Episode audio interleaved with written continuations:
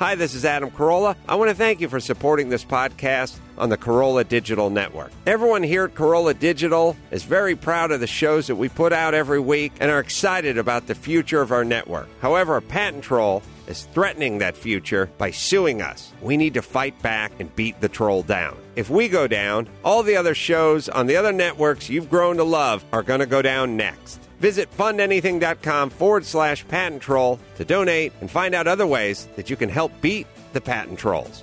Thank you and mahalo.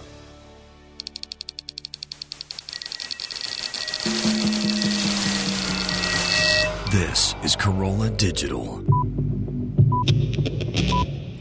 Hey, you guys, it's me, Alison. I just want to say thank you so much for listening. If you like what you're hearing, which, let's face it, you do, tell a friend. You can listen to us all sorts of places. A couple of them would be iTunes or AlisonRosen.com. I would like to welcome a new sponsor to the show, PetFlow.com. PetFlow.com is the most convenient place on the web to buy pet food with free shipping and scheduled auto delivery. No more trips to the store. PetFlow.com features more than 100 health conscious pet supply brands for customers to choose from. If you're tired of always forgetting to pick up your pet's food or adding that 30 pound bag to your shopping cart, if you hate lugging that huge bag of food on your back or making a special trip out of the house for your pet's food, go to www.petflow.com and type in the promo code BESTFRIEND and start saving time and money today. They offer you a very convenient way to schedule your pet's food and have it shipped free right to your door. Make sure to visit petflow.com and use the promo code BESTFRIEND every day because they do daily doorbusters with prices as low as a penny. Give petflow.com a try today and get 20% off your pet's favorite food and more. Once again, that is petflow.com and use the promo code BESTFRIEND to start saving time and money. Alison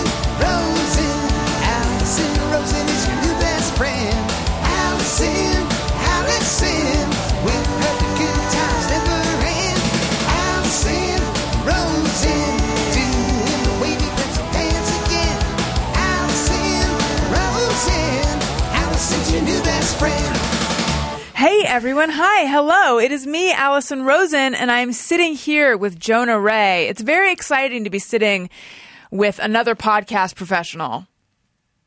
Oh, am I on? Mm-hmm. Sorry, no. Oh, yeah, I'm not that much of a professional. But you kind of are. Well, I've been doing it a while, but also You seem to have a comfort in front of the mic. sure. Well, I've been doing stand up for a while, and before that, I was in bands. So it's i I've had a long career in shitty entertainment. What did you do in bands? I played the drums, so I guess I wasn't really in front of a mic. So, you could be like in the Eagles. I mean, That- you could be. or the band. right. That's There's- or Phil Collins, also another uh, drummer singer. Did Geddy Lee ever? Not Geddy Lee. Did Neil Peart ever sing? Did Neil Peart ever sing? Can we get a Can we get a twenty on Neil Peart singing?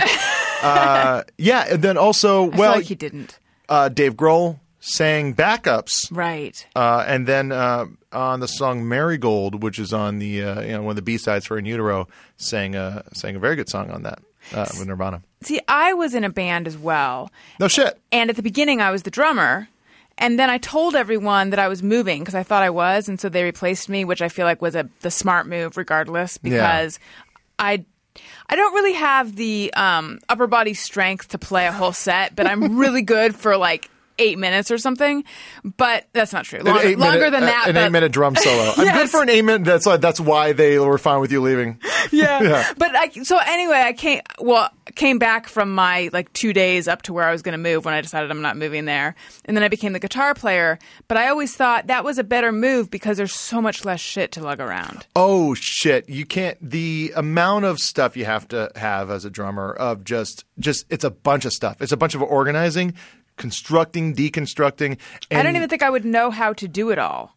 Uh, You know what's funny? I just I just recently uh, started playing drums again. I got a I got a jam pad as I've been calling it. What uh, is that? It's a it's a I got a 24 hour rehearsal lockout space. Oh, I've been thinking. I've been thinking that I need to find like a pay by the hour place to go. You know what? If you want, it's like we can talk after this. It's uh, it's right in Glassell Park area, uh, which isn't too far away from where we are, internet land. Mm-hmm. Um, but uh, it's uh, you know, it's 24 hours. You can go whenever I have my kit set up there. There's I have friends that have their amps there, and you know, I have friends band like uh, you know, uh, um, Man Man was in town and they were using it, and you know, I have different friends like kind of using it when they need to.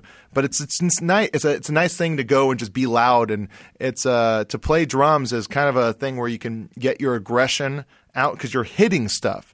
You're like you know like you're It's just- very visceral. Yeah, but you're also being creative at the same time. That's what's really cool about it. Is that you're, sweating and you're really exerting a lot of energy, but you are thinking of beats and rhythms and you know breakdowns and stuff like that. Uh, what kind of bands were you in? Um, I was in a girl punk band called the Angoras. You could just call it a punk band if you want. I'm not about to attack you I know. for. No, the reason I say that is because it was well. Our drummer was a guy, but the rest of us were, were female. Well, and yeah, Bikini are. Kill had male members. Yeah, there you go. Yeah. But see, they would be called chick rock, basically. Um, could we turn the air on? Sure. For the record, Neil Peart does sing. Oh. Can we still turn the air on though? Yeah. Absolutely. And by the 'Cause way, I'm people sweating have out been, these IPAs. People have been writing in to say, how come you don't just turn on the air at the beginning of the podcast? Since I think almost the last six podcasts have had me asking if someone could turn on the air, and I will explain that. Which, well, the answer is we should turn it on. But I think what happens is Adam is very fastidious about shutting off lights and shutting off everything. And we record the Adam Carolla show before we do my show. Mm-hmm. So I think on the way out of the studio, he turns it off, and then we forget it because he doesn't he doesn't realize someone else is in here. Yeah, it's also the reason why we're starting later than we were because uh, because Adam was here. It- he was here with Turtle. Turtle was That's here. That's right. You don't- Jerry Ferrara. You, I've seen every episode of Entourage. Have you really? Oh yeah, you got to believe it. Me and my, it's like that's why I love Ray Donovan so much because it's the new Entourage. Have you? Okay, I haven't started the new season of Ray Donovan yet. It's okay. It's the same shit. It's you know. It's uh, am I allowed to swear? I'm sorry. Yeah, yeah, yeah. No, I, can't made a face because I just re- I just had a flashback to last night in my Hmm. kitchen when um, Daniel, my husband, said that I, he said that he's like I would rather. Oh yeah, he would rather watch the rest of the Americans than watch Ray Donovan. He's just not that into it. How dare he? Right, exactly. It's Ray Donovan. And He's cool, calm, collected, and a killer. And I said, "Well, I like it." But it was in that weird sort of like new newly married kind of like I know I'm starting a fight. Yeah, is it is it weird to know that that's going to be the start of the end of your relationship? Yeah. Is Ray Donovan? What if that were? It's, Yeah. It is a bad show, but you know, okay. Speaking of television, are you watching The Leftovers? You know what? I haven't started yet. I'm doing that shitty thing that people do, where Waiting I'm, to I'm gonna wait watch? to see. No, I'm not. I don't. I'm not a binge watcher. I do binge uh, occasionally. I don't believe in it. I don't like that um, Amazon and uh, Netflix put everything uh, puts everything out at the same time. I think that ruins the community of a show. I think that you know, True Detective would everyone would have loved it, but it wouldn't have made such an impact on our impact on our culture if it, people weren't every week going, "What is it? Who Right. is the who was the Yellow King? What's Carcosa?" And I think that you know, in you know, with these shows where they put everything out at once, they have this thing where it's like people talk about it for a few weeks and then they're done, as opposed to being able to talk about it for three months. That's that's that's my stance on it. But Well, it uh, sounds like that's a stance from a marketing standpoint. No, no, no. I it's a it's a it's the social uh, I see. standpoint for me. I. I like you know uh, Lost. You know the no matter how it ended, you can't deny that it brought a lot of people together because it's like, oh, you watch. What do you think is gonna? And then conversations start, and then you can talk about other things. I, I, I like the social aspect of entertainment. I think it's really good. I think it's good for the shows. I think it's good for you know humanity for people to have this thing that they can talk about. You know, it's it's it's the closest uh, that a lot of us will get to talk about. You know, art. You know, it's like if I run into uh, if I ever meet Steve Martin, I'm not going to be able to talk about art, but hopefully he'll watch a TV show that I can talk about. You know, it's the dumbed down version of those people you know, being able to talk about that stuff. Maybe he'll talk about the Meltdown Show, I don't think he would. which is about so. It will be airing the same week as this episode. This will come out on Monday, and then the show premieres on Wednesday. Is that oh correct? shit! Technically, it's Thursday, but yeah, it's Wednesday night Wednesday night. at 12:30 a.m. after at midnight. Which that night also me, the other host, uh, Kumail Nanjiani, um, and uh, the producer of the show, uh, Emily the live one, Gordon, yeah, the live one and the show, yeah. Yes, both Kumail and Emily have been on this show, so Oh, my that's great. listeners know of know them or know of them. Those indoor kids know how to, you know. know so you to guys are you guys are all going to be on at midnight. We're all gonna be on at midnight, and then uh, and then have you been on Straight- at midnight? Uh, yeah, I did it um, um like a month or so ago. it's a blast, right? I had so much fun. Yeah, Yeah. I'm um I'm like I'm waiting to go to come back. yeah, yeah. You know, I'm like one of the host's best friends, and I've only been on a handful of times. You know. What's up with that? Yeah. no. Um. But no, I know that I I know that I will I know that they will have me back. I just don't know when. But I'm like, Yeah, yeah, any yeah. day, any day now. Any You day heard you her, want me. Bart Coleman. Get on it. Get on it. Uh, and it's not just because they treat you so well. I don't know if you do a lot of television. Well, you must do a lot of television. You have a TV show coming out. Sure. I found the way that you're treated at midnight and all the snacks. I mean, I'm not just going for the snacks, but it's a fuckload of snacks and a Fucking car. Yeah, I actually don't. Appre- I I don't. I I say no to the car. I say no to the car. I You don't- do? Yeah, I got. You know, I'll stop by when I when I, I don't like a guy driving me.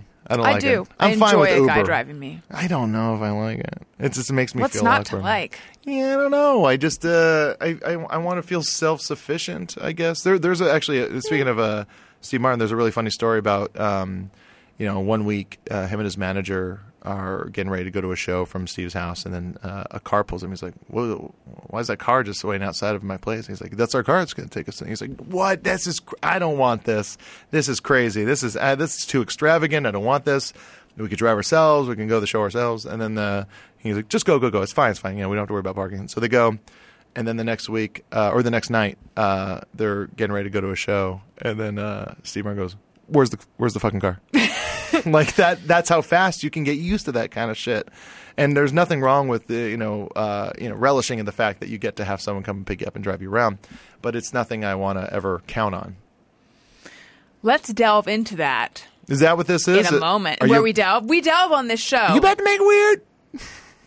No. I mean, I might ask a similar line of questioning as Pete, but I'm definitely not going to do that. But Feel first, free. let's talk about the fact that you said self sufficient. And that made me think of uh, Blue Apron. I love Blue Apron. You Uh, know that. Yeah, yeah, yeah. They, uh, you know, they are also a, a an advertiser on the Nerdist podcast, which is a podcast I'm on. But they, what they do is so amazing that you know, like Matt Mira, one of the guys on the podcast, is way into. it. He's been telling me about it for a long time. It's amazing whether you're super into cooking or whether you're you feel like you don't even know how to cook. They make it so easy because they ship all the ingredients you need to make a delicious, healthy, impressive meal, and then they also give you the recipe like with pictures and totally broken down With the right It's amount of ingredients. That's the best part. It's all pre-measured. It's you don't waste money or waste time at the grocery store being like, "Oh, I think I need chervil. What does that even come in? I'll just buy a lot." I don't Yeah. you know what I mean? That thing that I always do if I'm going to be cooking something, which is I don't want to not have enough, so I buy extra. They take all the guesswork out of it, um, and meals are between 500 and 700 calories per serving, which is way too low for how delicious they are. Uh, and like I said, step by step instructions with pictures. It's totally idiot proof. I mean, Matt can do it, right? Oh, I yeah, Matt's the biggest dummy I know. him, but I Yeah. suspected you he's would a say real, that. a real dummy. You can make meals like buttermilk fried chicken sliders with pickles and clo- coleslaw. Oh! Heirloom tomato and fontina grilled cheese sandwich. Yeah! A few of the many delicious things. You'll cook incredible meals and be blown away with the quality and freshness. It's fast, fresh, and affordable. So go to blueapron.com slash Alison and get your first two meals free. That's right, two meals free for just going to blueapron.com slash Alison. I highly recommend it. I highly recommend it. No, no, I do.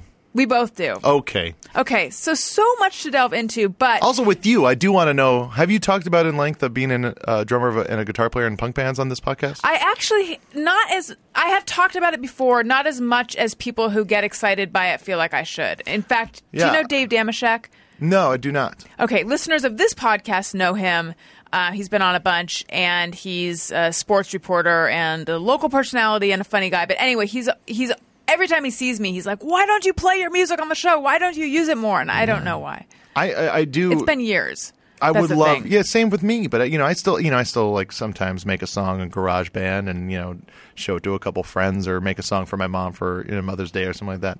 I, I I like it, and it also that part of my life influences everything else I do. So that's why I'm always interested to talk about or talk to people about their punk rock backgrounds and being in bands and stuff like that. So I do I'm sure the listeners would love to hear about the fact that you know they, they, they like you as a, as this as this personality, as this host, as a, someone that's very funny uh, and very charming. But I think it's something really interesting that you know that shows that creative people can do all kinds of different things. Like doing this right now doesn't necessarily stop you from making music anymore. You just right. don't. I just don't. Yeah. But I do think, and this is something I've thought about before, I think in a way my sensibility was really forged in.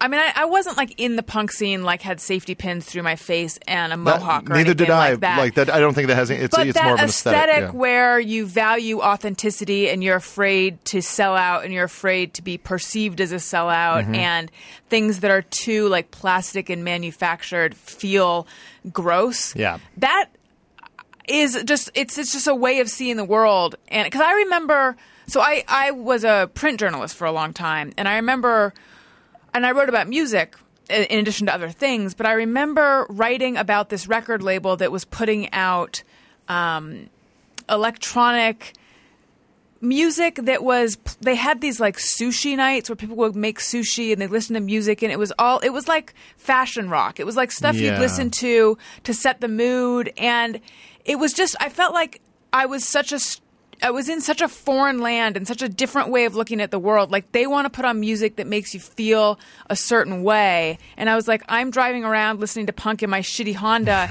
and maybe I want that because that's like a commercial.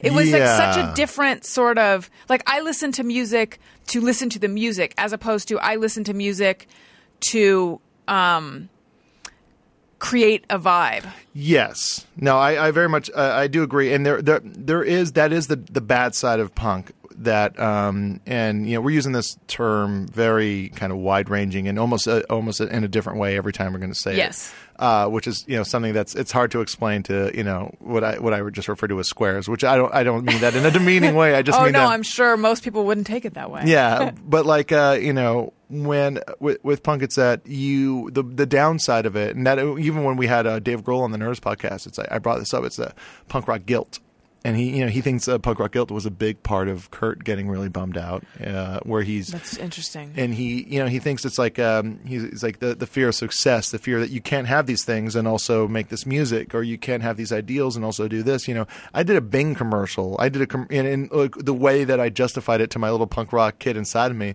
was that well um bill gates gives a lot of money to the arts and he's a really cool dude, and he doesn't have, uh, you know, uh, See, Chinese funny- people jumping off of buildings for building Microsoft stuff. it's funny that you even have to justify it. I- and like, I shouldn't. Are you the only one who felt that you had to, or did you did you have do you have fans who are like, "What are you doing?" No, the fans, the fans that like said anything about the Bing commercials were just like, really, Bing, and then you know, I would just be like, oh, you know what?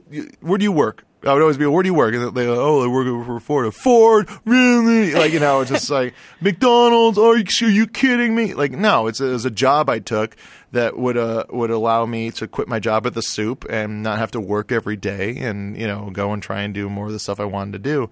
And you know, Henry Rollins did a did a car commercial, and you know, there's it's a I I didn't feel I had to justify. It was more for me the justification of just being. like It's like you know, it's like ah.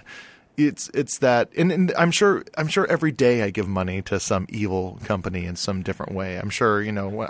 We all do. Yeah, we all do, and um, it's just and, and it's not about absolutes. It's about doing your best. It's about um, you know losing weight isn't about changing everything. It's just about being a little bit aware, and and the, the little bit of an awareness uh, will help you throughout your life. And that's kind of how I feel about you know like DIY ideals or punk ideals or something like that. And I think I think that uh, it did a lot for me uh, with everything else I do. Uh, but you know, it is a weird thing where you start to kind of get older and you start to make money, and then you start to want these other things, and other music doesn't seem that bad. And then uh, what I realize is that uh, you know, like even you I'm reading the book uh, "Our Band Could Be Your Life," which uh, really goes to show that punk wasn't a sound, it wasn't a fashion, it was just kind of this idea that you can go and do something if you want to do it. Just go and do it yourself. I mean, I, you see that everywhere now with the internet in a way that Yeah. you know that has really spread. But I still feel like something has been lost, like some sort of, some sort of, of. I think in terms of the maybe the well, I was going to say maybe that uh, the val- valuing of authenticity is lost, but not really because the podcasts that are popular, it's because people are responding to someone being open and being honest. And Yes. I, I'm not going to sit here and say like, oh, I'm the only one who values that because we all value that. Yeah. So maybe maybe something hasn't been lost. No, it's just it, it changes forms, it changes names, it sounds different. Um, you know, the kids that are, you know, when I'm sure when you know, for a bit dubstep was probably the punkest thing going on right now. you know, like at the time when it first started because it was just it was, you know, I remember hearing it and being confused. It made me feel old and I was like, "Oh, well then there you go." Now, has your relationship with music changed a lot? Because mine has. And before the show started, I was asking if you like Thermals, who Yeah. are one of my favorite bands. I love when the people ask me who my favorite bands are, I list the bands that were my favorite bands like 10 years ago. Like that's how much my I I do not keep up with music near eh, enough. Like I wish I did. I just I don't know if it's I don't know if it's because I moved to New York and I used to always listen to music in my car and I didn't have a car in New York, or if I just got older, or I just stopped going to shows as It's a much. lot of that. It's all. It's a little. Yeah. Every one of those things is a little bit of a factor. Uh, you know, the reason I'm able to keep up as much as I do is because I I, I, I joined this thing called Rdio, which is kind of like a Spotify, but with better business practices. You know, they're very more. They're a lot more transparent of how the money goes to the labels and the bands. Uh, well, Spotify are they a, sponsor on any of No. the? Okay, Spotify is just another. It's another version of file if I had said yes, what would you? you I would have said I, I would have said I opt out. uh, but Rdio I think is uh, and I uh, you know I think it's uh it's better. They have better business practices. They're more transparent, and it's uh, they show you how they're trying their best to get this money that you're paying for this service to go to the bands. While Spotify uses uh, back end um, file sharing streaming to just not pay bands or anything like that. And it's fine. Whatever gets people into, into music, I'm fine with. Uh, but it's it, it's one of those things where if it wasn't for Rdio, it would be harder for me to figure it out. I, you know, every Tuesday I go on and I click on new releases and I just kind of start going through it. And it's nice when when you're, you know, it's like I'm sure you work at a desk most of the day, right? When you're not in here. Um at my desk at home. Yeah, exactly. And you you just you need something in the background, and you just kind of start going through the you know, and you start to, you know, you you see one of these bands and it says related bands. That's a, that's the cool thing about the the algorithms are getting better. Uh, they weren't too good before, but you know, it gets tough. It gets tough because it's, it gets overwhelming, and also because of the internet, everyone says there's too many bands now, but that's just because you're aware of how many bands there are. You know, there's always been this many bands. There's always been this many scenes. There's always been this these many kids playing music and starting their own bands and labels and scenes and going on and on. Uh, it, and it, but it doesn't take away from you know how every once in a while some song will hit you and you'll be like, this is this is it. This I love this. You know, uh, when I heard this band Yuck, I was just like, yes. And now um, this band, this you know, probably one of my favorite albums of the year, this band Pause, P A W S, uh, with an album called Youth Culture Forever. I disagree because I think millennials uh, eat a dick. But uh, Do you really? uh, no, but I mean, I, I should because I'm not a part of their scene, and I, I, I- I think kids suck. I think they're doing it wrong. They stage dive feet first. They're idiots. They, you know, they, they. But no one ever told them no. Uh, you know, it's uh, because you know Generation X uh, didn't want to be like their sellout, you know, baby boomer parents, and they just is like it's like my parents got divorced, told me no all the time. We're not ever going to split up, and we're going to have a horrible marriage and tell our kid yes as much as we can. And then you got the millennials who are just these kids Entitled. that yeah, they're entitled, and you know what's going to happen is that like some kid that didn't might have not had the confidence in another situation might make something brand new and blow us all away and become the next Michael Jackson musically and uh, it, that could happen. But you know as for the most part when i come across like a younger kid i am full of hate. But is that is there really something special and odious about millennials, or is that just what every generation thinks of the one coming up? that's what it is. It's the, it's the It's the latter. yeah it's the Okay. latter. It's uh you know there's younger comics coming up i was just having this conversation uh, with my friend neil who uh, oh, great! Bringing the unoriginal stuff. Thank you. Yeah, no, no, no. We were just talking about this. I'm trying to make it like I'm trying to make this No, a smooth transition was- from real life into real conversation. I know you I do that all the time. Yeah. I, I mentioned that I was having part of the conversation elsewhere. Yeah, exactly. It's it's also like a good stand up tool to take up some time. It's like you know, yeah, I just the other day, uh, yeah, earlier today. You, you ever get those guys? Uh, yeah, you been to Target? I've been. I was in Target day. You guys have been to Target? That's like a nice time waster of a stand up move. Uh, I was at the DMV. You guys ever been to the DMV? Yes, every fucking one's been to the has. DMV. I was at my parents' place. You guys ever been to your parents' place? Yes, everyone's been to their fucking parents' place. Um, anyway, uh, I was talking to uh, Neil about how it's uh, there's a lot of there's a lot of times um, you know, when you're when you're a comic or you're uh, doing anything in the art you know the, the creative field. Uh, I try so hard not to say the arts because it sounds pretentious. Sounds highfalutin. Yeah. But uh, in anything you do creative, you know, you you're always focusing on your shit, and you're always focusing on the people around you and the people in front of you. And then you know, I'm oh, like 11 years in now. Yeah, 11 years in, 12 years into doing stand up, and you know, I'm just I feel just like an, a kid still. I'm just still I'm still a kid because I've just been focusing and nothing's changed. Nothing's changed. It's like I'm still, you know, I'm still not as good as the guys that I saw in front of me when I started. I am still pretty much at the same level as the people around me. It's when they started, uh, save for a few BJ Novaks, you know. Um, but you know, at the same time, you, you don't feel because you, never. And then all of a sudden, a kid comes up to you, and or not even kid. It's just like a another human being comes up to you, another comic, and goes, "Say, oh man." Your web series. When me and my friends were in middle school, we used to, and I'd just be like, "What? But you're an adult. You're an adult talking to me with words, and you're walking around on your own. How could you have been in middle school? That thing I did a few years ago, and you know, in all actuality, it was seven years ago. So if the kid was, you know, you know, 17, he's mathy years old now, and it's uh, it's just like it's like you can't you want to get angry at them because they just show you that you're going to die one day. Yeah. And I've never felt more impermanent than right this minute. Yeah, yeah, exactly. And you want to be like, no, we're just you and me are the same. And they're like, no, no, I got way Right. more, way more years than you, and I got all the knowledge that you had.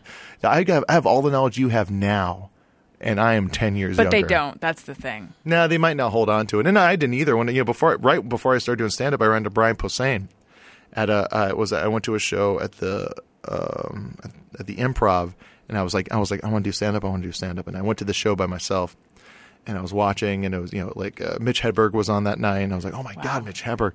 And uh, and then Brian Posehn, I was like, Brian Posehn was on Mr. Show, so I was just like, oh shit, this guy's on Mr. Show. He's on Just Shoot Me, and then uh, he was walking around in uh, You in- put Mr. Show and Just Shoot Me in the same category. well, no, just because he was on TV, he was this. You Gotcha. know, it's also you know, uh, just shoot me. I'm not putting them together at all as far as uh, you know, brilliance. We all know just shoot me is a way far superior show. Groundbreaking. Yeah, it really is. It's about a magazine. Um, had the What had was it called? Blush?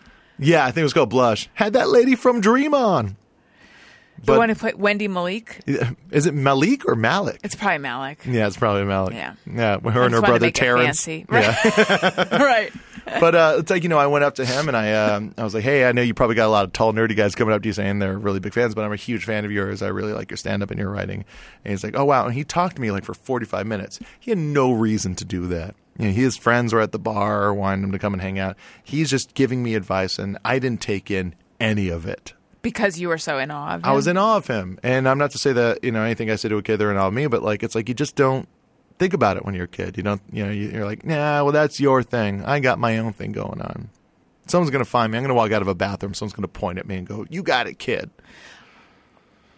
when I was younger, if anyone ever explained that when you're young, there's just certain things you don't know, like that was just like, I hear the words, but they don't make sense to me. Maybe they apply to other young people, but not me. I am wise beyond my years. Da, da, da. Like, I just think that thing of not being old enough to fully understand what you will understand when you're older, you, you, you can, that's like the kind of thing that you can only see in hindsight. Yes, That's exactly. at least that was my experience. yeah, yeah, yeah. No, definitely. It's just, uh, you know, there's really no way around it. You just have to go through it yourself, and it's, uh, it's a and get knocked around. Yeah, yeah, yeah. Have to, and yeah, it has to. It has to be a bummer, and it has to be shitty, and it has to. But you have to kind of take the little victories on your own, and you know what else is there? Who gives a shit? We're all gonna die. Well, that's super uplifting. It is. It, yeah, it can be actually. If everything means nothing, then nothing's all we got. So who gives a shit? you know who has a really good philosophical existentialist outlook on all of absurdist outlook on all this is T.J. Miller. I was gonna say Duncan Trussell, and I was Yes. close. Dun- Duncan Trussell. I find his podcast and just him and Pete Holmes when they're together so inspiring. Yeah, definitely, definitely. Yeah, yeah. It's uh, they kind of get uh, ethereal and then they go off the other to the other planes and, of existence. Right. Uh, TJ's got a really good uh, thing. He's kind of uh, almost continuing that idea that um, Zach Galifianakis had in the um, in the original uh, Comedians of Comedy, where, where he kind of there was that moment. I think it was in Portland or Seattle or something. They had a show, and he was kind of doing this. He's like, "What? It, what if this is all just kind of a like a joke? What if this wasn't really real?" And then he, you saw him just start to play piano while people were just kind of walking by, and he's not really. It's uh, and TJ's I think kind of pushing that idea further of uh, oh if th- this is all so silly you know the whole life's a stage Right. idea of um, you know comedy doesn't have to exist in any one place it doesn't have to be for TV or movies or podcast or you know records or anything like that it could just be a thing that happens and you know Todd Glass does a lot of that uh, too where he just he creates comedic things for just the people that are there and uh, uh, that's that's you know that's that's really admi- admirable. Uh, you know, TJ and Zach are the ones that figured out how to make money off of it, though. So tell me about Meltdown Show. Uh, the meltdown with Jonah and Kumail, or the, like the TV show, or the. Uh, the Is there uh, anything actually called the Meltdown Show, or am I just butchering the name? No, no. At meltdown underscore show is our Twitter handle. Oh. yeah, Great. You tell me about your Twitter handle. Yeah. tell me about the Twitter feed. What kind of stuff do you tweet? No, tell, Emily V. Gordon at the Ginomite. Uh, no, she. Um, no, tell me about well, the TV show, but also the history of it. Okay, so um, currently, so I guess this this Wednesday night, I have a show premiering called The Meltdown with Jonah Kumail. I'm Jonah, and my friend Kumail Nanjiani, who you recognize from every piece of uh, uh, photographed media in the past uh, few years, is also on Silicon Valley and Franklin and Bash, uh, which I think Franklin and Bash is the thing he's most proud of. Uh, and along with his uh, along with his uh, darling wife Emily V. Gordon, uh, who the two of them have their own podcast called the, the Indoor Kids.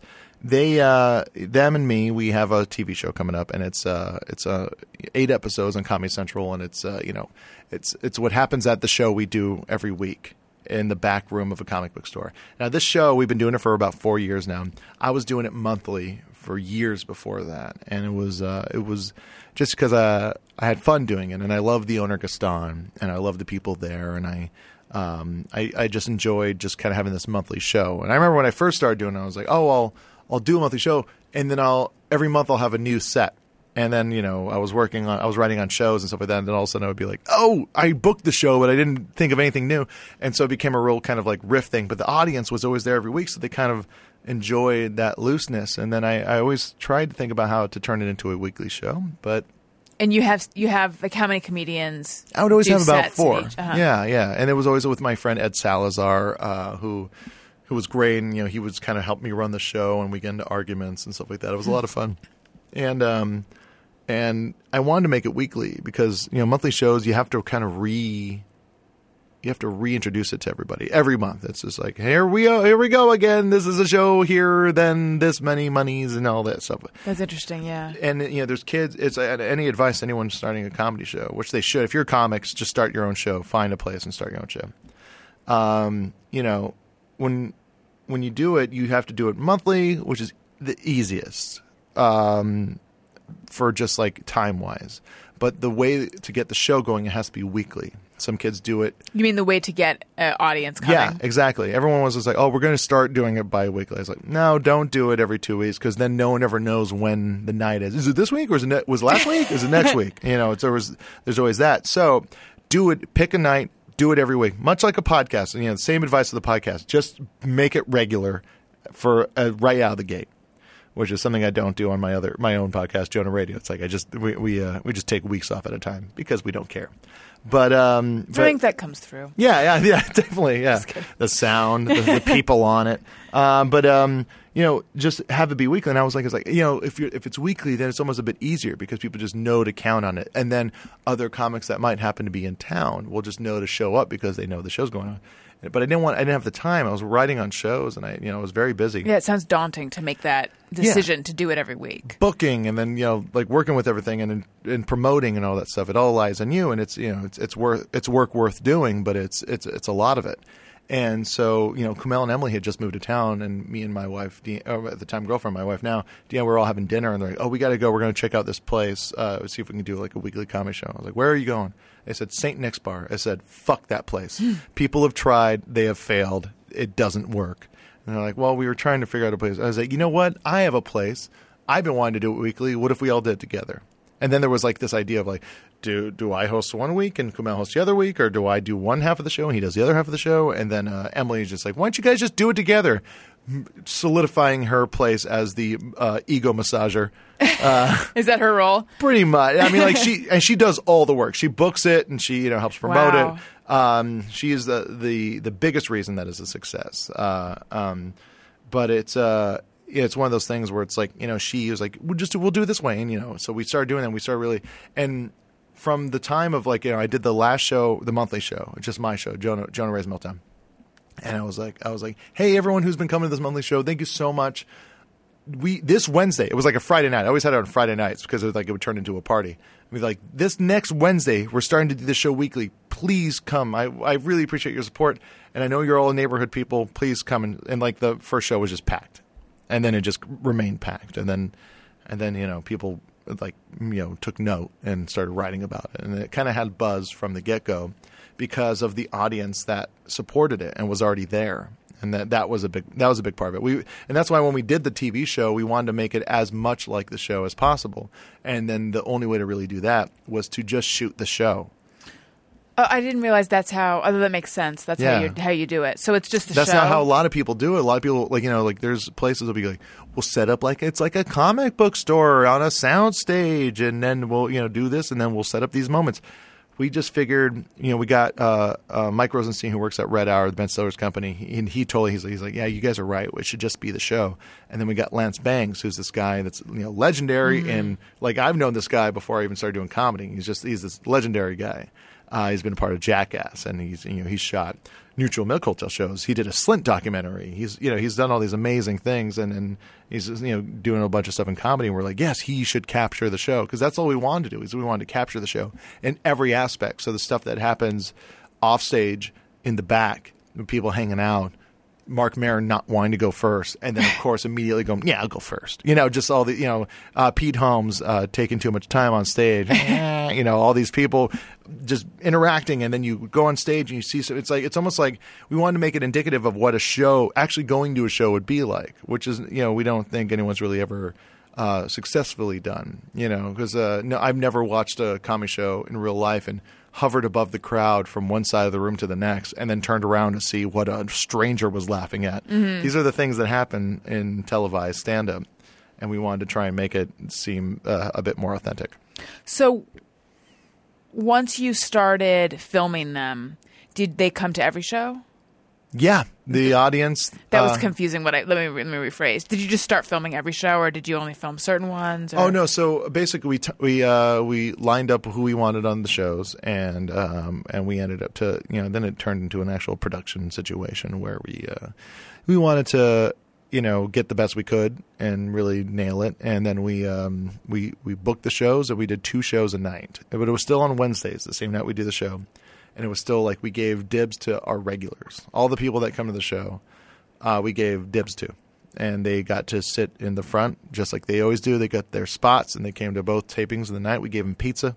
You know, we we, we treat them good. uh, yeah, real Oprah shit there. yeah, yeah, yeah. Look under your seat. A day old pizza. pizza.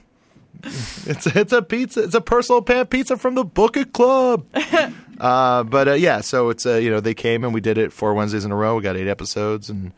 And, and now they're done, and then they, I think they're great. I think they're really cool. If anything, it's just a it's a document of what we've been doing, what we're gonna and what we're gonna continue to do. And a lot of this, the way I wanted to do it, and the way I I've uh, you know kept uh, forward is a lot of it is all based on that what we were talking about earlier with the kind of you know punk rock ideals. You know what, Jonah? You sound really, really busy. I am really busy. I just I wish I wasn't so busy or had something Just- to help me. Well, the thing is, it just sounds like you're so busy that uh, I wonder if from time to time you forget to pick up your pet's food. Oh And my it- God! yeah, All it- the time. When it pops into your head, you're like, ah, it's so late. I don't want to go out, but of course I have to feed my dog. Yeah, I don't want to drive all the way to the Glendale Petco just to go get some food for my stupid fat dog that fills the room with farts. I just wish there was a better way. There is. It's Pet Flow. you are so good. Have you taken Ecstasy? Yes, I have. Uh, no, no. PetFlow is, is a company where you can schedule delivery of your pet's favorite food, or even your pet's not favorite food. But I would recommend Who's- getting. who's to really Yeah. say? I mean, it's up to you, but Yeah. they have all kinds of food, so you can really choose. Uh, and then it comes right to your door, and you can save time and you can save money. And they have stuff for dogs and cats, and they have treats, toys, feeders, leashes, beds, and more.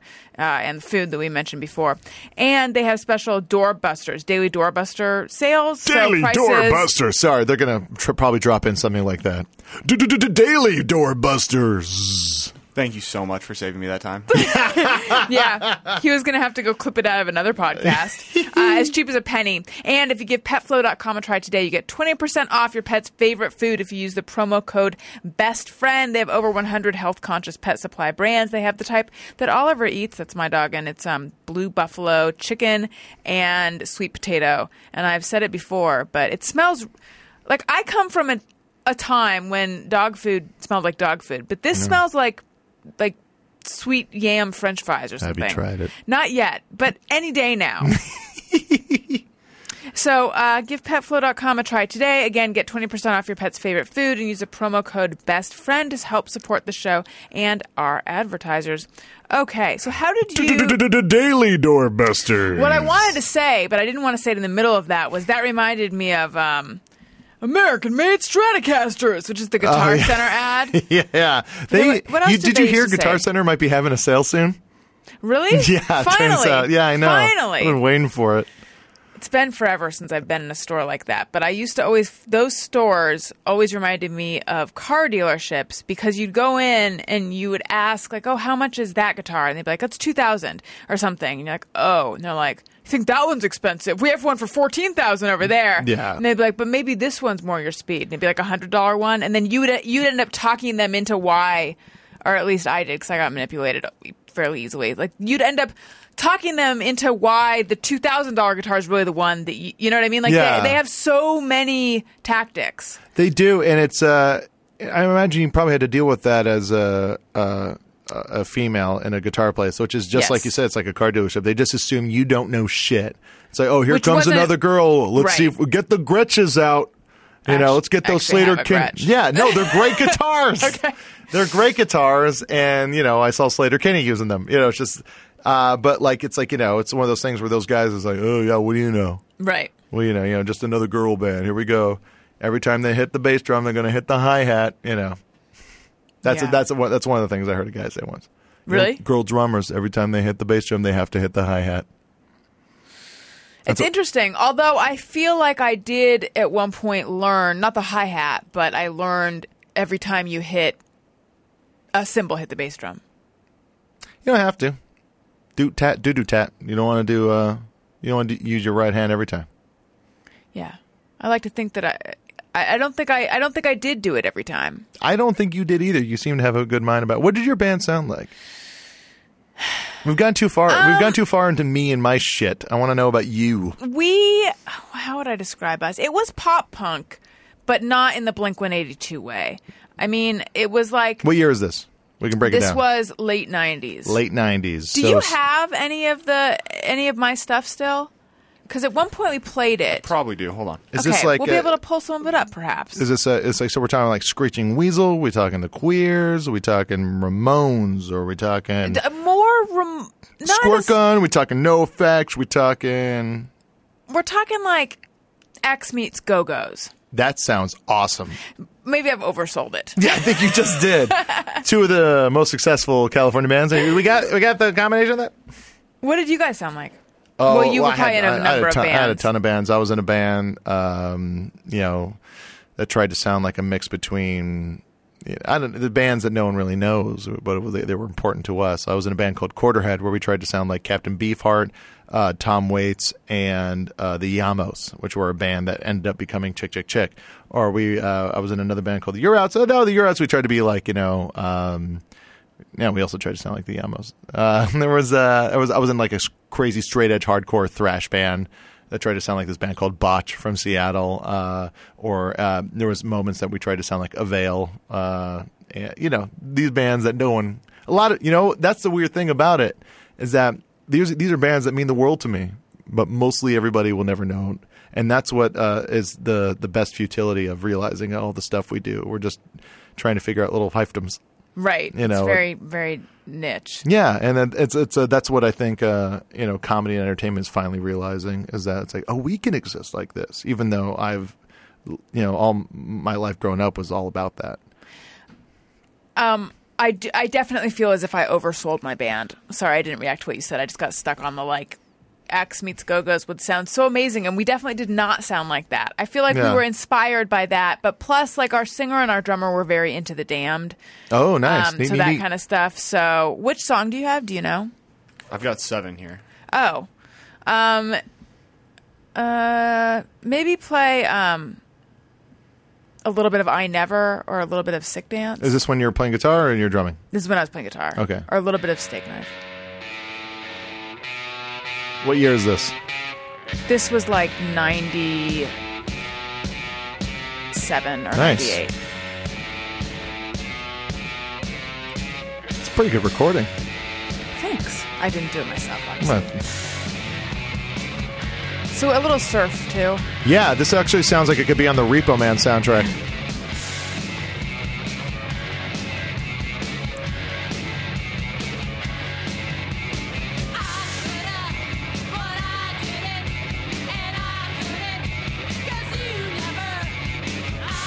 This is really good. Oh, thanks. You know how to take a compliment that I want to take back. oh no, thanks. That's so weird that you say that. That makes you want to take it back? Yeah, just the, I, I I have a weird thing with confidence. Well, how do you take a compliment? Oh, shut up! You're wrong. Oh. This old well, but see, but in a band, it's like there were four of us, so it's not really a compliment for me, you know. Okay, let's. I feel like we're good.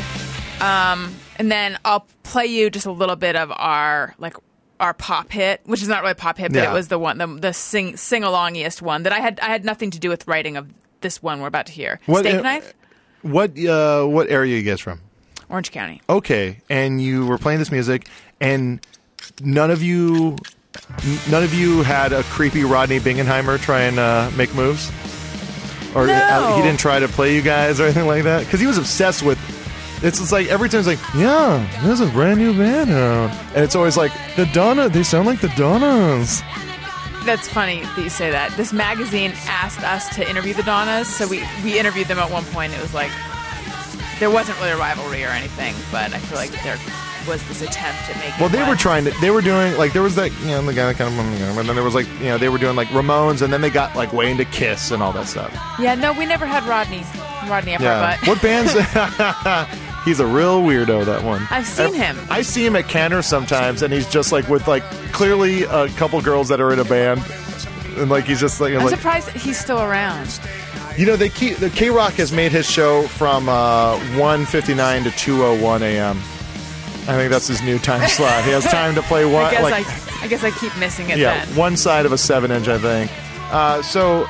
97 Orange County. Let's see what's going on in, uh, in that area. The, the, you know, the adolescent's already gone. Maybe it was like 98 into nine. So I moved back there in 97, uh, end of 97. So you're playing Koo's Cafe. Yes. Okay, and you you you know like the four letter words. They were a band around that time. Or Yes. Like some of them maybe the San Pedro Recess Records bands. Yeah, or- a lot of other Costa Mesa bands. Okay. Um, do you know Smile? Yes. So th- I was good friends with them. Okay. And Michael Rosas has been on my show. And then he was recently on Joe DeRosa's show. And that was crazy to me that that it's like a very small world Joe me. DeRosa is uh, uh, like a great comic, great comic, and then we, we had our half hours on the same uh, season. Uh, but like we just he moved out here, and now I was like, it was like comedy punk rock, buddy. You know, it's just uh, it's one of those things that when I thought when I started doing stand up, I was like, everyone's gonna be into Screeching Weasel and Pavement, and it's I'm just gonna have a blast. And then it was just you know talking to guys that don't listen to music because they Yeah. all went to college and just learned. And I was just a guy that didn't go to college and worked at record stores. Did you not go to college? I went to two, uh, about a month and a half worth of classes at Santa Monica College when I moved out here. But then 9/11 happened, and I thought the world was going to end. So you didn't need to do any book learning? I was like, I was like, what's the fucking point? What am I going to need this shit for? And it wasn't. It wasn't. It didn't feel like I was going to get anything out of it, and and and and for a long time, I wasn't sure if that was the right way to go. And now that I don't have a crushing debt, I feel well really good. Yeah. It uh I really enjoyed college. I'm glad I went. However, being in that insular mindset of like, oh, a, cer- a diploma from here is going to lead to one thing versus here, and it's like no one. And I went to a really good school, and it never comes up, and no one ever asked me where I went to school, and no one ever even asks you. I mean, you could write BA from anything on your resume. Well, first of all, I never use a resume, but Yeah. if I did, that had where I went to college, no one ever checks that. It's like. It's I- weird how much you think it's going to matter, and then ultimately it doesn't. And I think it did, and I think that's why people know it. It's just an archaic idea of, uh, you know, it's funny how many things are a holdover. You know, uh, you got married recently? I did, yeah. Yeah, I got married last year, April 27th. And, uh, you know, me and um my wife were trying to think of a way to strip down a wedding to make it cheaper. And when you start to when you start to realize, it's like, all right, what do you need in a wedding? And then we're like, well, do you, need- do you need a you bridesmaids and groomsmen? Wait, no, you don't. Did you not have those? Because we didn't have those. no, we didn't have them Yeah. because you don't need them. Right. And it's like, oh, do we need to do this? Do we need to do that? And you realize everything involving a wedding is just this reflection of a shadow of a fucking ghost image from uh, the, a long time ago in this fucking, you know, like time where, you know, you had to marry off uh, a girl so a war didn't start. and so you had to, she is like, oh, what do you get? Well, yeah, I got goats. And, you know, you have all these things. And then, you know, it's like, what do we, do we need to invite family? Well, you have to invite family because it's like, no, you don't. You don't need to fucking invite anybody. You Because it's like, you know, you might cry on stage. You don't want to fucking cry in front of your family. Fuck them. Did you not invite your family? I I invited immediate family, and uh, and you know we, we it's um you know she's from Chicago, I'm from Hawaii, and so we wanted to keep it. You know, we've both lived in Los Angeles for a long time, and we our family is our friends, and we wanted them to be there. And you know, it's when you realize that so much of that stuff doesn't need to happen. When all the uh, wedding really needs, it's like if you really break it down, what a wedding is is two people in a courthouse signing a piece of paper. It's not proclaiming their love in front of everybody they know. It doesn't really work that way anymore, and it doesn't need to. It's just a, it's just a way for people to feel important for one night of their lives. You know, for a girl to feel like a princess and a guy to feel like a like a winner. this is you know, it's like you make sure you're good and pretty in a white dress for when I marry you. And she's like, everyone's going to treat me like a queen. You know, it's just a, it's a, it's a, it's dumb and it's archaic and it's, it's silly. So why not just make it a party? And I'm sorry, I might just be tearing apart whatever kind of wedding you had. I no, apologize. no. Um, no, ours was we we kind of went through the same process. Ours wasn't really. I wish we. I I wish we'd had a party. I wish we'd made it. We made it was incredibly small. It was very like meaningful but not fun. And I wish instead we just had a blowout and made it fun. And there's a my I have a lot of icky feelings about my wedding. A lot of things didn't go how I wanted them to go, and I mean I'm so happy. Like the important things, like I love my husband, you Yeah. know, and I'm married to him, and yay. So that is all there. That's the great. important things. Yeah. The non-important things, though, bug me sometimes. What Um, happened? Oh God, it's I it's I've dragged my listeners through it. It's like such a long story. Okay, just- they don't need to hear it again then. Yeah, I mean, in short, Yeah, they don't need to hear it again. let's talk about this. How did you No, no, meet no, your wife? How do I mean? Uh, Yeah. uh, there's a uh, there's a monthly um, kind of a TV competition community called Channel 101. Channel 101 was started by Rob Schrab, uh, who was uh, uh, the creator of uh, Scud, the Disposable Assassin comic books, and who won. Uh, and then when he was doing that, he met Dan Harmon. Dan Harmon, as we know, is a creative Community. community. Uh, but they started working in the you know in Wisconsin or Minneapolis or whatever, uh, working on this comic book. And they came out here and developed a TV show called um, Heat Vision and Jack, starring Jack Black and Owen Wilson. That didn't go, and they felt very disillusioned with the idea of television, how it worked, and how it should be more of a democratic version of uh, uh, you know entertainment. So they started a thing called Channel 101. It was a monthly show where people would submit five minute pilots, and then the audience would vote for the five they wanted to see another episode of. And that's been going on I for over. that. It's great. It's a great community. Uh, You know, Lonely Island guys. That's where they came from. You know, it's uh, there's a lot of people that came from there and are killing it right now. And uh, and so they they started this thing, and then you know. Uh, my wife uh, was in Chicago, and she uh, did a whole thesis at, at at art school about democratic entertainment, and she like, she got really into the idea of Channel 101, and so she came out specifically to Los Angeles to be a part of that community, became a big part of that community, making weird, fucked up cartoons. Um, and like you know weird shorts and uh, you know and I always kind of went like from the beginning I was going to this thing it's every month and now it's at the uh, downtown independent Were you were you creating stuff for it? I was or- always too scared. The first one I went to, like I saw Jack Black in one thing, and I saw like special effects in another thing. I was like, I don't know, how, I don't even fucking know how to. I don't own a camera. I don't, even, you know. And I what I should have done is kept on hanging out, but I was already starting to do stand up, and, and stand up was working out, and I was kind of always torn. And I would go every couple months, and you know, and then uh, it's like you know, that's uh, all the people that did uh, Sarah Silverman program. They all came from Channel 101, you know, and. um and you know, even some of those guys went on to work on Jimmy Kimmel Live. Like, you know, there- it's like they they infiltrate, and they're it's a very it's the best college. You know, I, I suggest anyone that wants to get into being a filmmaker, uh, be a part of Channel 101. I think I know. You know Ben of Ben Show. Yeah, yeah, I know Ben very well. Is yeah, he from work- Channel 101? He's not a Channel 101 guy. He's just kind of a second city. He's with like Derek Waters and those guys. and Ben Ben Plumer. Ben Plumer. Uh, He's- is he he's- Channel 101? He's a Channel 101 okay. guy. Yeah, I do know a Channel 101 guy. Yeah, yeah, he's great. I'm sure you know a lot more than you think. But yeah, Ben Plumer, who's currently working on a, uh uh Epic Mealtime Yes. show. Uh, but like, yeah, Oh right, you know Greg Heller. I I'm very good. For, I was just talking to him today about music. I was just talking about the Oh. replacements, uh, Super Chunk, and uh, and Portastatic Oh yeah, because well, so he um he and I made a pilot presentation with Hampton Yount. No. Okay. No, but Hampton Yount was on my show. I love Hampton. He's great. He's funny. Yeah. Uh, no, but so anyway, yeah, that's I'm realizing this is a story that's going nowhere. It's just that I know Greg Heller, and he's also a former musician. He is. Yeah, he's great. His band was really good. He's also like, you know, I, I met him through this guy, Mike Henry, who's a very amazing writer that I met while working on Web Soup, and he's he's a musician as well. You know, it's a it's very fun. I like the idea, and and Mike Henry is one of those guys that showed me like you don't have to stop doing one thing to do to do another thing. You can just create how you want to, and, Right. And let you know, anytime you have a impulse, you should follow it uh, creatively. Um, but you know, uh, it would totally get in the way of your flow of doing that, though. oh, so many things, Alison. So many things. Unsightly hair all over your body. Your Oh, I'm a guy. That's what I deal with all the time. I know. Well, you know what you need? The No No Pro.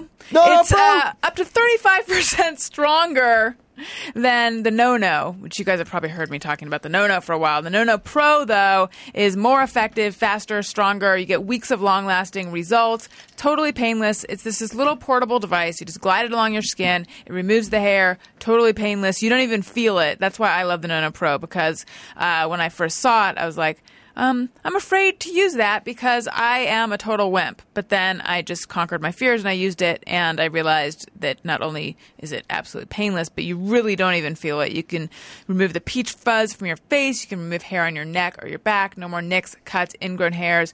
Uh, and the No No Pro works on all skin types, all hair colors, safe and effective for both men and women. So quit spending your money and uh, wasting time, or not wasting time, but quit inconveniencing yourself with laser hair treatment appointments and waxing and all that, which is messy and it's just pain in the butt. No No Pro is totally easy to use, very convenient. Um, and there's an exclusive offer for you guys. You get the No No Pro device, you get the exclusive facial kit, you get a very snazzy travel case. If you order online, you get a free gift card, and the entire purchase is backed by Nono's triple guarantee. If you're not 100% satisfied, they'll refund the purchase price, refund the shipping, and even pay for you to ship it back to them so you don't risk a penny to try the No No today.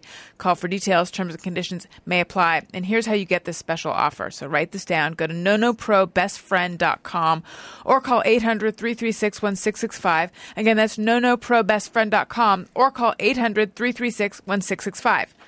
Okay, so you were saying that Mike Henry kind of taught you that you don't have to like stop one thing to do another thing. Yeah, yeah, yeah. And, uh, you know, there's a, there was a there's kind of a few guys throughout the time of my life, but um, what I was really getting at was uh, uh, because of Channel 101, I ended up going one night and uh, I was talking to my friend about Tumblr. I was like, Tumblr's really cool. It's a cool interface for making a blog. uh," And then uh, For I'll microblogging. Yeah, exactly. And then Before uh, Twitter. And then some girl started making fun of me. She's Oh, like, really? Oh, you got Tumblr? Oh, look, that's what's. I got Tumblr. I got Tumblr too. I was like, Oh, what's your Tumblr? She's like, I draw a dick a day. And I was like, Really? Draw me a dick. And she took one of the 101 ballots and she wrote, drew this little dick looking sassy and she signed it. She's like, Here you go, motherfucker.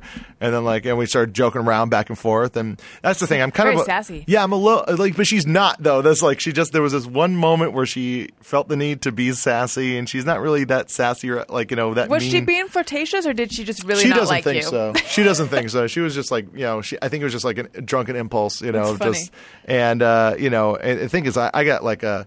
I'm like I'm into low stakes S and M. I'm kind of like I'm a you know uh, like I'm a masochist. So if a girl makes fun of me, that's like me getting whipped. You know, that's I really really it turns me on. But then you know then like I was like oh who's this cute girl? time? And then she like went off with her friend, and then we all went to the frolic room afterwards after the screening, and I'm talking to this guy, and she comes up and she knows the guy, so our friend Demorge, uh, Demorge Brown, who actually was the guy who ended up marrying us. Oh, that's cool. And she's like, she's like, the only reason, like, I, you know, I thought you were cute, but the only reason I came back up to talk to you is because you were talking to Morge, and Demorge is a, is a really good judge of character. So it's like that's how we met, and we started dating. And then our first date was uh, going to Largo to see uh, They Might Be Giants perform, which was very good. and how did? Well, what was your relationship history like before her? I dated and I I had it like you know I was kind of constantly reeling from one heartbreak to the other. I was that kind of I was that kind of nerdy asshole. I was like you know uh, I would get my heart broken in some way, and then I would just like have sex with girls that um I you know I was like I was like oh, but they don't care you know like all the while just being a dick to all these girls, not realizing it not realizing it at all. And that you know, it, it's funny because you don't think about the time you because you're just you're the victim, and that's uh, that's the thing. It's like you know, I'm like oh, like I'll like you know, like hang out and sleep with a girl, but I'm constantly thinking about the girl from before, and then you know, I finally get over once I find Which some other girl that doesn't sadly is total catnip to girls. Yeah, yeah, yeah, yeah. That's why it's the you know the best time. The best time to get a girl is when you are not, Not looking for her, another. yeah. exactly. You don't you know think about it. And, you know, no, no, it's you know, yeah, you know. Did you have like a line of women who were upset with you? Mm, there was girls that thought I was a dick, but I wasn't like a heartbreaker kind of guy, you know. I was because, or at least in my mind, I was a, I was you know constantly because I was like a, you know like a fat nerdy kid that ne- could never get girls, and you know there's that there's that nerd rage that happens with a lot of guys. I'm sure you dealt with it a lot, where it's like there's these guys that you know it's like they're always like girls never like me, and I feel like I uh, still deal with it. yeah, yeah, exactly. I'm sure, yeah. I mean, I feel like that's off, oftentimes what's on Twitter. yeah, yeah, exactly. it's fueling a lot of Twitter rage, it seems. Totally, totally. It's just like you know, no girls liked me in high school, therefore I shall always treat girls like that. And it's uh, and I I'm very guilty of that. And I you know it's uh, I, I I do my best to try and tell people to you know just it's not it's no one's fault. It's no one else's fault. And then you know because horrible things happen because of that, like the shooting up in Santa Barbara. It's a, Yeah. the guy was just convinced of this thing. It's like everyone's out to get him. And uh, you know, I, would- I would always say this thing. I was like, I was like, I'm like a jack of all trades. Like I'm a friend to all girls, but I'm, you know, but not a lover to one. And all the while, there was, you know, great girls that were, you know, probably would, you know, I, I could easily have like started relationships with. Well, so I was a fat nerd too. Yeah. oh, when yeah. did you lose weight? Uh, it was started in my senior year of high school. I was living on my own because my parents moved to Lake Tahoe and I didn't want to leave Hawaii. And uh, so I just kind of, but I didn't know how to eat. So I just kind of started losing the weight. So when I was around 18, 19 is when I was at probably my thinnest. And, you know, I looked like lanky, like a dude, you know, but it's, you know, I'm sure you know, you still look in the mirror and you're just like, like what a fat piece of shit. You know, it's a, Yeah, it's a weird the psychological emotional, thing. the emotional weight it stays Yeah. with you. I mean, I, it sounds like I, I was. So you've been not fat ever since you were eighteen. No, I've been doughy ever since. I've been, yeah, I've, I've, I've just been soft ever since. I, I, you know, like it's like, uh, But you're I've not. never been But you're fed. not overweight. Yeah, yeah, but I'm still like a shirt on in his pool guy. That's the, and I'm still Shame that dude. shirt. Yeah, oh yeah, yeah, yeah. That, and everyone knows right when you get out of the pool. It's like you know, it's not like it's hiding anything. Right. Oh yeah, no, he just likes to wear his shirt in the pool. But he's Yeah. got an amazing physique underneath. Yeah, exactly. Ah, I don't want to get sunburned. You Yeah. know, it's, that's what you try to tell people. It's, "Ah, I don't want to get sunburned, and uh, your Sunday lotion gives me hives. You know. Sometimes I think, actually, like every birthday, I wake up and I think, this has been a series of years. I wake up and I think, I'm too old to be insecure. Like, when am You're I going to married. fucking get over this? Well, yeah. And I'm married, and I think about that all the time. I was like, what do I care?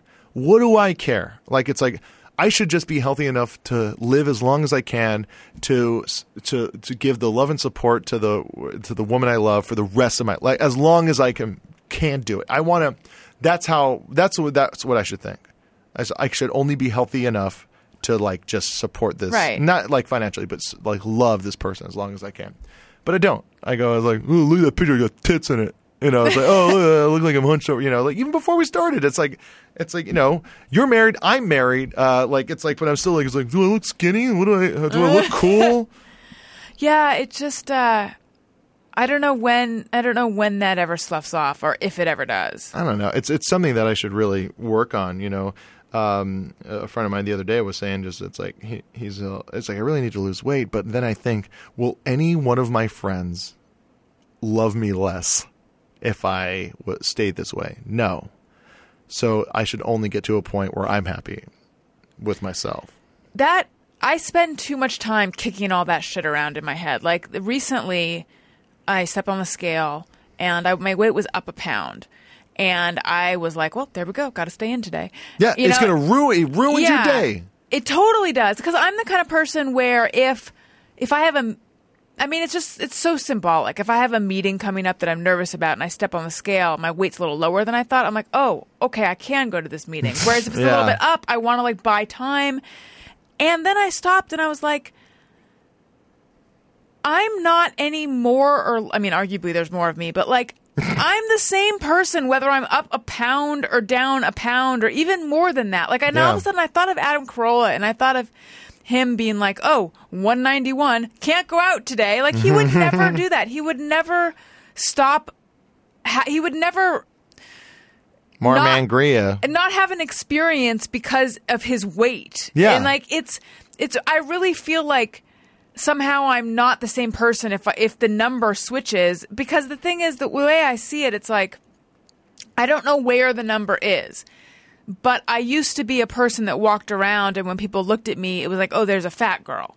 And Yeah, now, even yeah, though I definitely. feel like a fat person, I I'm aware that I don't read that way to other people. Like I don't walk into a room, people don't go, "Oh, like there's a fat girl." Yeah. And yet I don't. But at, at a certain point, I would switch back into that. There's a fat girl, and I don't know where the number is, and I just want to stay out like far away from it. Well, it's also weird when know. you're. It's so fucked up. No, it's really fucked up. But you know, it's weird uh, because we we have a lot more wiggle room wiggle room for ourselves because you know it's a no matter how bad I get, I still like I'll never get as fat as I was when I was a kid in high school. Like it's like you know I was almost three hundred pounds.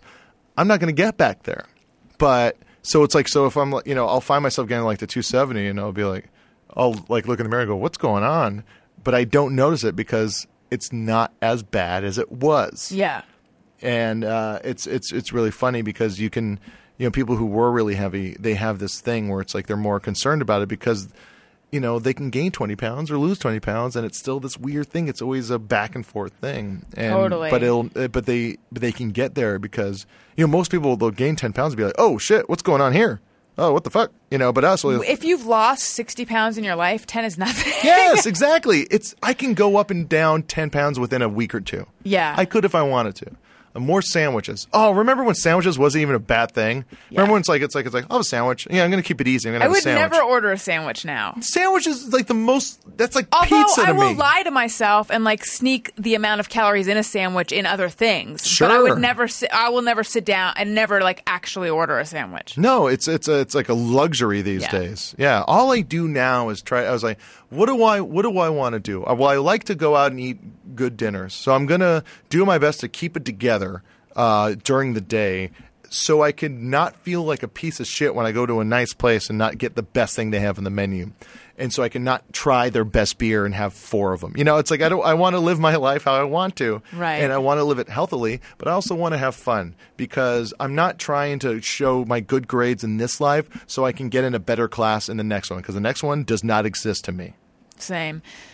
I do want to say something though, which is I could imagine a listener being like, "What's so wrong?" A listener who's de- battling with their weight, being like, "God, what's so wrong with with being overweight, or what's so wrong with being fat?" Because the way I talked about it, like, I just want to be as far away from fat as possible, and so I'm trying to figure out how to answer that because I because the last thing I would ever want, considering my own background, would be that someone who's struggling with their weight feels like I'm saying gross. Yeah, because I'm never- not saying yeah. that. It's about for me it's about it, it's a for me and myself which would really be what for me is it's really just about control feeling like i'm able to control my own life and like Yeah. i'm able to control my just it, it, it's and it's so much it's about so much more because that's what i'm saying like the fact that i can be up a pound and i freak out and I'm totally aware that I look I look no different. It's just about that feeling of it's so much. It's so much. I'm number. running. I'm running away from who I used to be. It's the Yeah. feeling of I will turn into that person. I don't want to be who I was. It's it's a whole bunch of fucked up shit. It's a bunch. It's and it's all mental. It's a there's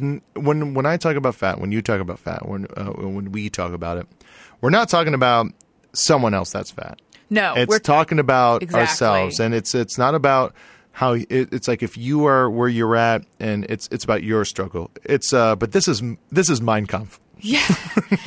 and not only are Oh, totally lost my train of thought. So because Mein of that, that's true. Yeah, I'm sorry. It was No, no. probably the the worst way to talk, but I was trying to. Uh, It's totally don't know. okay. What? But- no. What was? What was I going to say? I was saying you were saying that we are talking about us, and oh yeah, I know what I was going to say. I was going to say, and I wish we could show ourselves the kindness that we would show someone else. Yeah. But then there's that fear that if I, and here's the extra level of fucked upness. That fear that if I show myself that kindness, that then that's when it'll happen. If I'm kind to my, if I'm not like an asshole to myself, then that's when I'll lose control. It's called. It's what I call the cycle of vanity. It's just that you get to this place where you're just like you're like, you know, I, uh, I really got to start eating better. I got to start losing some weight. I got to start kind of keeping this stuff together. And then you kind of you go through the day, and then you're like, mm, you start to feel okay, and you're feeling good about yourself. And then you go, hey, you know what? What do I give a shit what I look like? I am who I am. People like me. I'm Yeah. accepted. I'm a good person.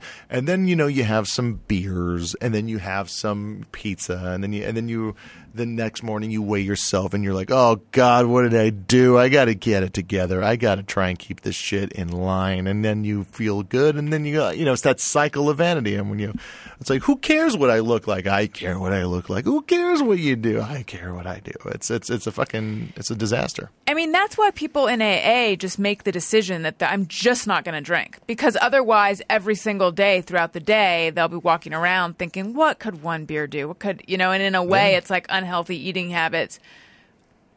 You can get to a point where you're just and. I wish I was this way, but I'm not. But it's like where you're just like, I just don't even mess around with it anymore. I don't even have the first chip, or I don't. Well, actually, now I'm on a no chip policy with myself. Do you not drink? I don't drink. But Shit, I'm not, here I am. No, I no, but show I'm up not- but I'm two not- IPAs in, and then I pour myself a Miller Lite over ice in a fucking Elvis Presley pint glass. Here's the thing: I don't drink, but I'm not AA. So, although I did when I quit drinking, I did go to some meetings, but I didn't actually do the steps. So I feel like people who are in AA would be like, "You're not real AA," and it's still questionable to me whether I was an alcoholic or not because I really don't fit the whatever the description is. Like that's not exactly me. Like, Are I'm you much happier more- now than you oh, were? yeah, Then there you there it is. yeah, yeah. No, it's it's but definitely the right decision for me. Yeah. That being said, I could go have a couple drinks and I would be fine. I can't. I'm too aware of everything now, so I can't drink in the way that I used to, which was in a very much like I want to get drunk, I want to escape, I want to see where I end up. Now I would just be like, I'd have a, I'd have a very sober way of being like I'm drunk and I'm not enjoying it. Oh shit! No, I just I just like it because it makes me feel nice. Yeah, I never, I. That's how my husband is. Yeah. Uh, and it just was never like that for me. Yeah, I mean, I- it made me feel nice, but I like to chase it with more feeling nice, and then feeling nice from other substances, and then woo, see you tomorrow. Well, that was you know that was the whole thing. If you ever read the Chris Farley show, which was the book about Chris Farley's life and his addiction, it's it's incredible. But there was a thing that would happen where everything in in him was uh, connected. Addiction was one thing for him. So if he had to lose weight, he had to quit everything. And if he, I can totally relate to that. Like, I, I have a very addictive personality, Yeah. so I'm like all or nothing is easier for me usually. Exactly. So like you know he's like trying not he's trying to lose weight, he's trying to eat right, but then he's like he's like oh, just, like all that's here is a piece of pizza. Well, fuck. I had one piece of pizza. I guess I'll have two pieces of pizza. I'll have a whole pie. I'll uh, you know I was just at this point whatever diet's done. I'll have a beer. Yeah. I'll have beers. I'll have whiskey. Uh, I'm gonna have more beers. Okay, I'm gonna smoke some weed. Okay, I'm gonna do some coke, and now I'm gonna do some others. You know, he just would f- slide down it. And That would happen. That would always start with food.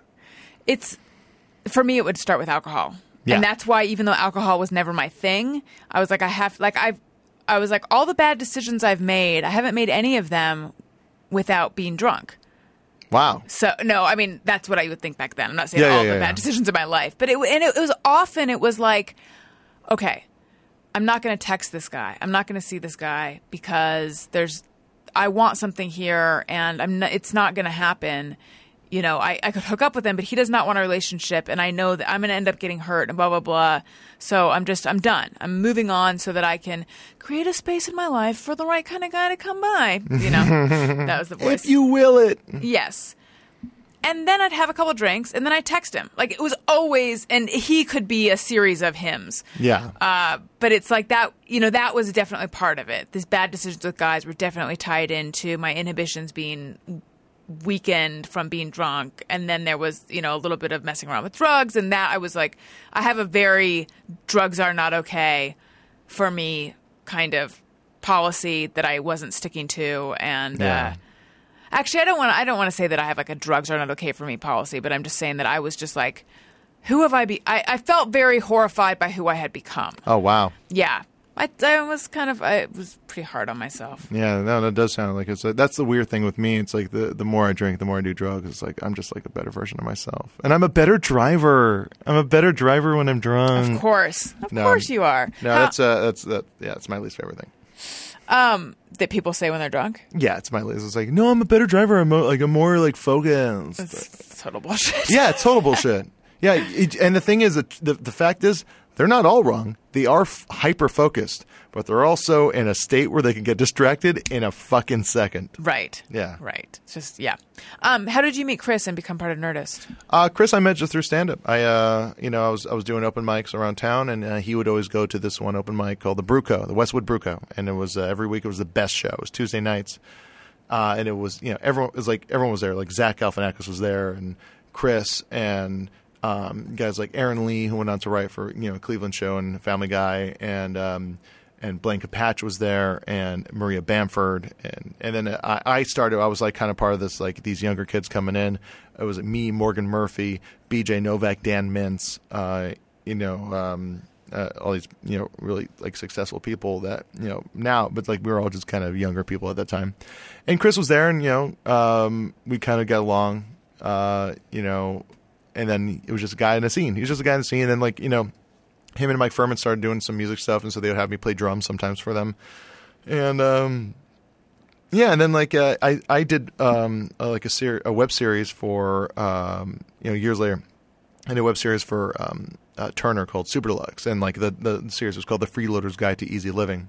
And then we also did some other videos, and uh, Chris really liked them, and like he was always, he was like, "Oh, your it's like your your videos are really good." And then he started, he got a job hosting a show on G4 called uh, Web Soup, and he's like, I want you to write on the show, and I want you to uh, like do videos, but you have to meet with these uh, the the sh- the showrunners. And it was these guys, Brad Stevens and Boyd Vico, who I am now like great friends with. Like they're some of my best friends, and they're really awesome guys and really really funny.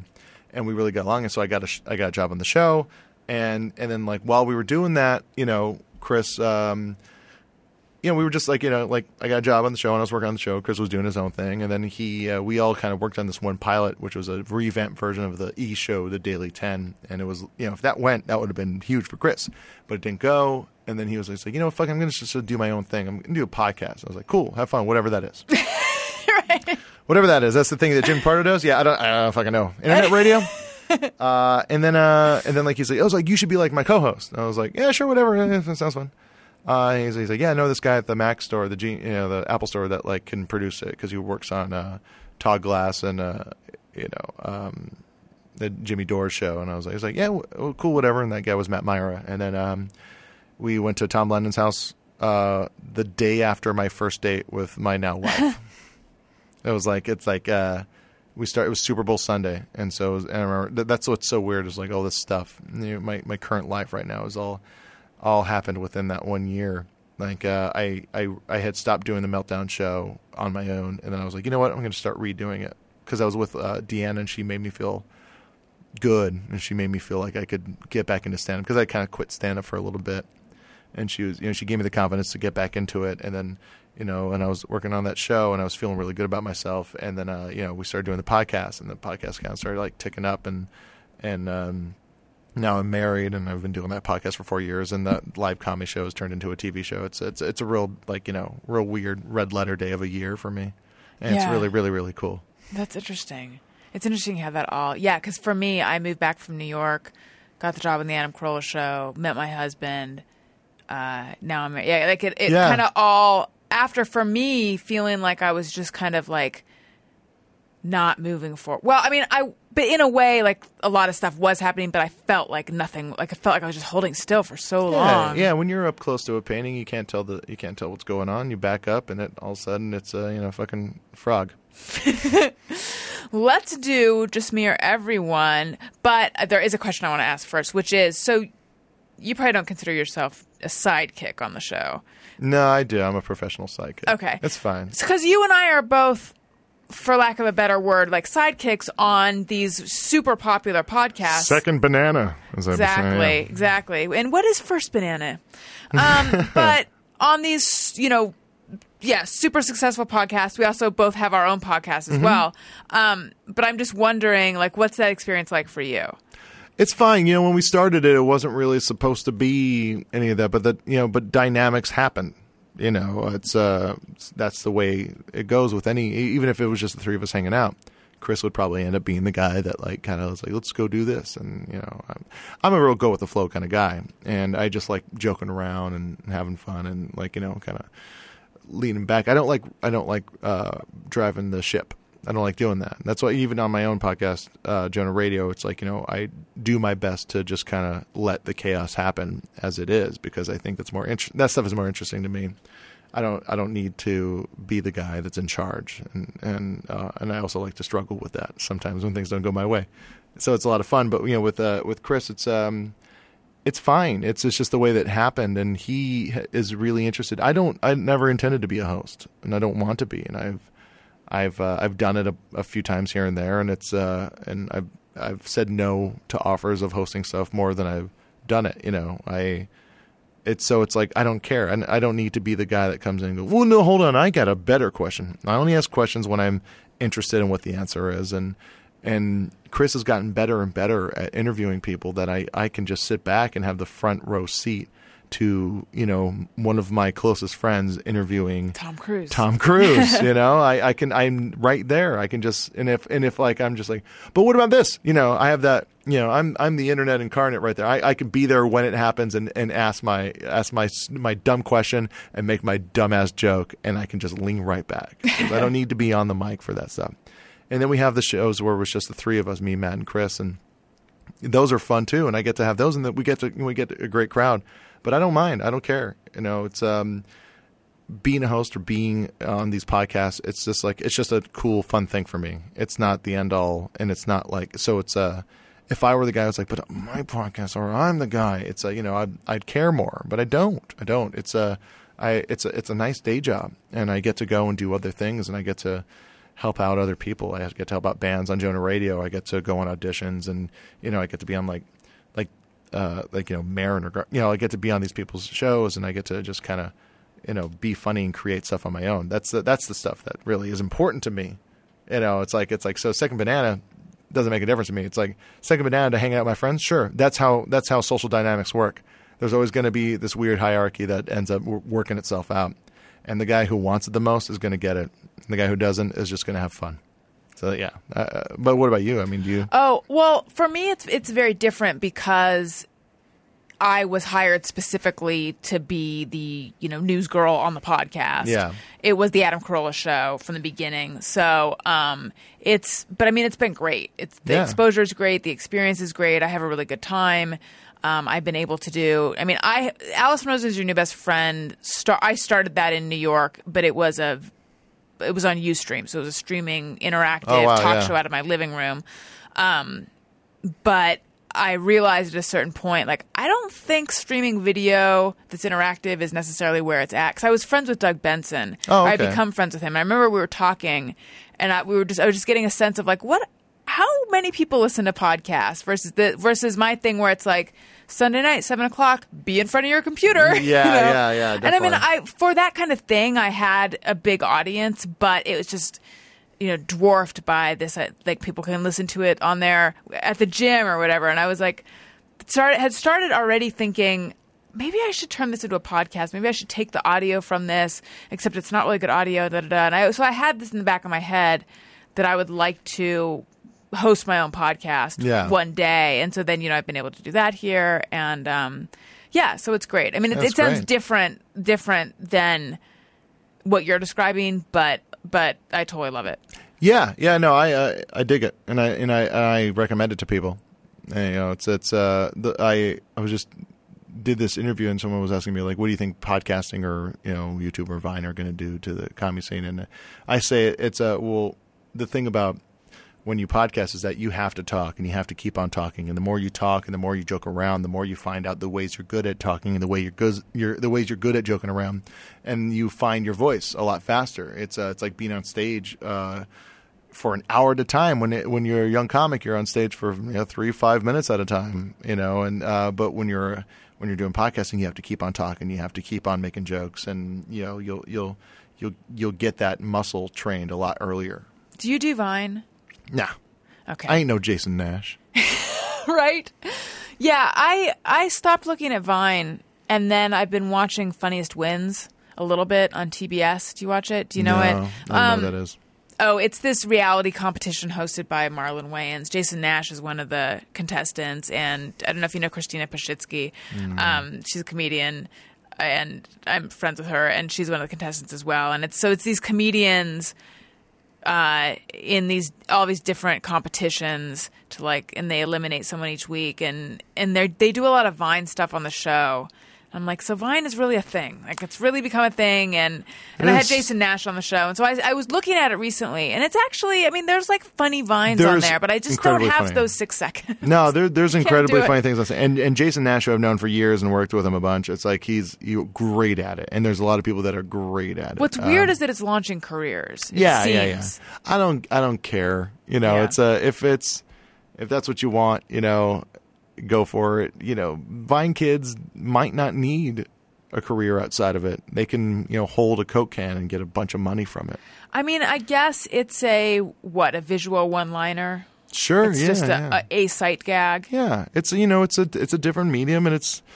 I, I don't get angry about it. I just it's not my thing. It's a different scene, you know. It's a, or as Pete Holmes says, it's a different tribe.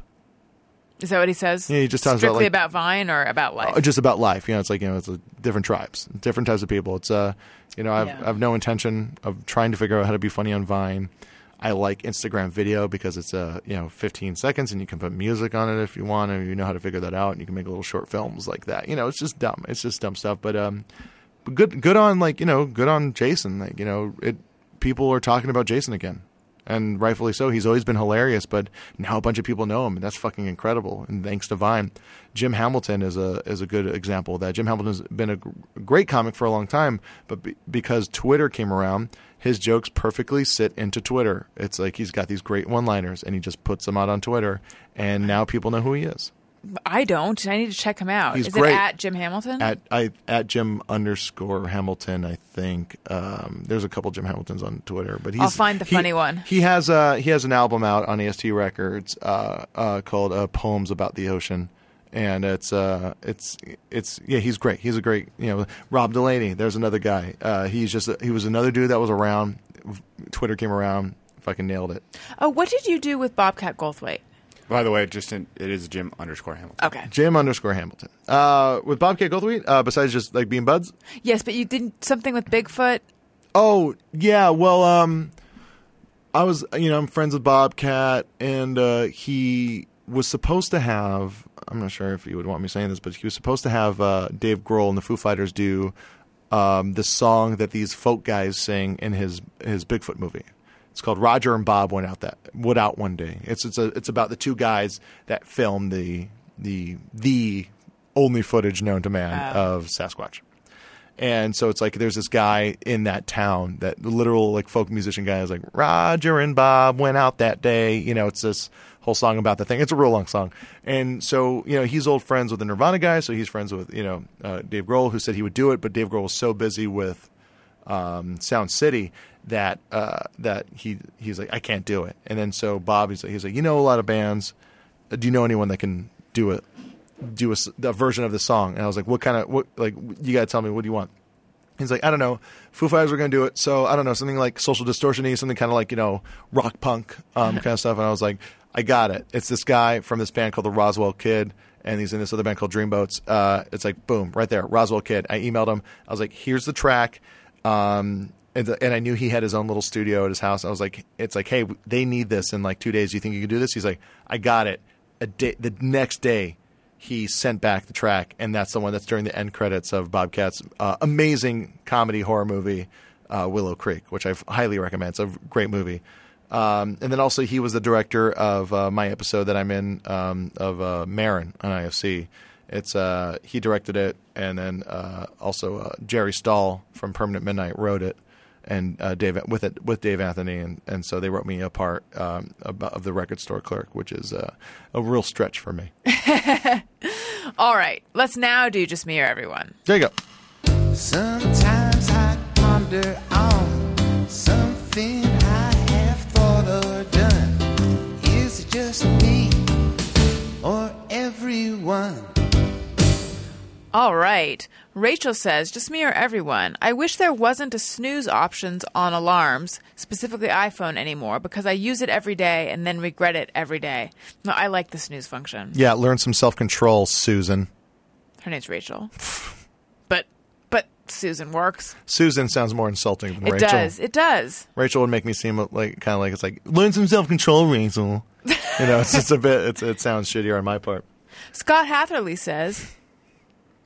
Did you say something, Gary? Oh, Scott Hatherley says there's not enough nostalgic head of the class discussion. Just mirror everyone. Oh yeah, I mean, interesting because I just mentioned head of the class a couple days ago, but he sent in this just mirror everyone before that. I would agree. There's not enough nostalgic head of the class. The, so that discussion. head of the class. I remember it very well. Um, not very well, but like kind of uh, the the the mustachioed guy from WKRP was the teacher. Is that right? Well, Billy Connolly was the teacher after that guy. Oh, Billy Connolly. Okay. Yeah, but no, you're right. He was the, there? The teacher before that was that guy. Yeah, and then the fat guy went on to be the biggest moneymaker in children's television, preteen and television. he is married to Lisa Lillien, who is, aka Hungry Girl, who was a guest on my show a long time ago. Crazy. That guy makes world. a ton of money. He's like He iCarly. iCarly, yeah. and a ton of other shows, and runs a bunch crazy, of shows. right? Yeah. And then also there was um the other guy, you know who I mean, whose name is escaping me right now. He's a director of a lot of stuff. I want to say it's like Brian something. Oh, I can't believe I'm forgetting. He was an Hmm. a- he. Shit, Gary, could you look up? Thank you. Turtle. It's Brian something. It was Turtle. It's not. It was not Turtle. It's Yeah.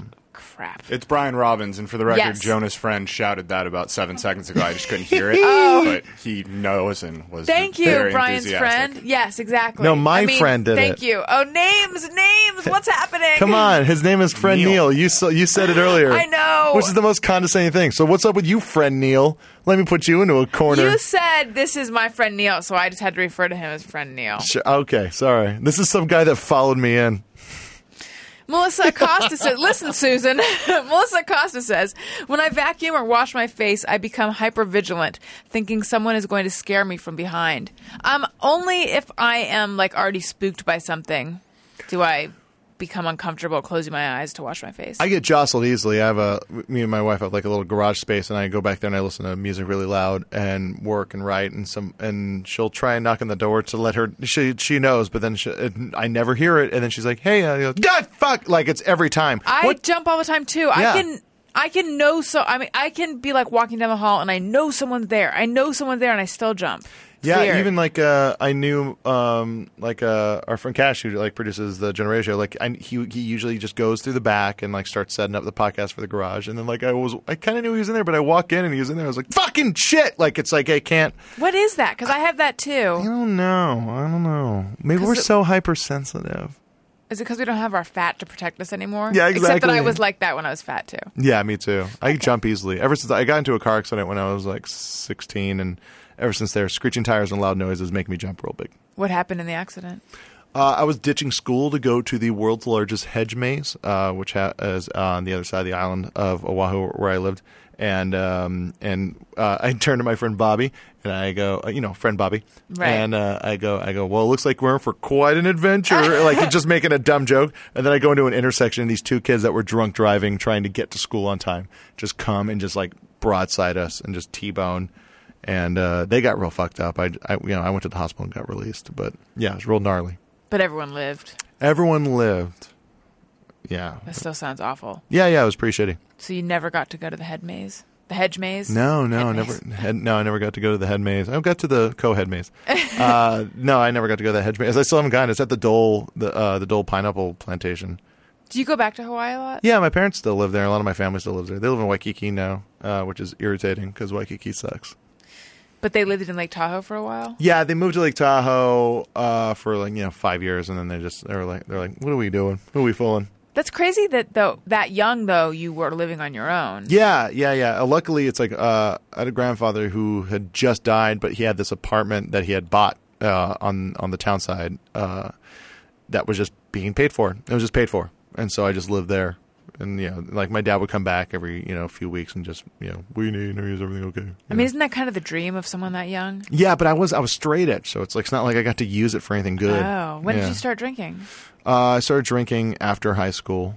Yeah, summer after so high like school. when you're legally allowed to drink. No, no, no. After like when I was eighteen, summer So after high before school. that. Yeah, yeah, yeah. It was a, it was just one of those things where it's. Uh, I was actually at this party and I didn't drink. and Everyone was drinking, and they were playing quarters. And then some guy got it in, and he was like, he was like, uh, I want to drink, and everyone was like, ha ha ha ha. That's so funny you said that because he. And then I was like, okay, and then I grabbed a beer and just slammed it down. You showed them. I showed them. Did you put the X's on your hands and everything? I did for a little bit, and then I, I didn't like it. I didn't like the uniformity of it. You know, I like the I like the ident- the identity of straight edge at first, but the um the Did you have X S X E in your email signature ever? No, I didn't. I didn't. But I was in a band that, like, you know, they demanded on the flyers it said X thirty six chambers X, you know, just to really drive it home. Uh, yeah. No, my first email was uh, barf the mog at webtv.com. Oh, that's good. Yeah, yeah, yeah. It's a Spaceballs reference and and a way out of date internet reference.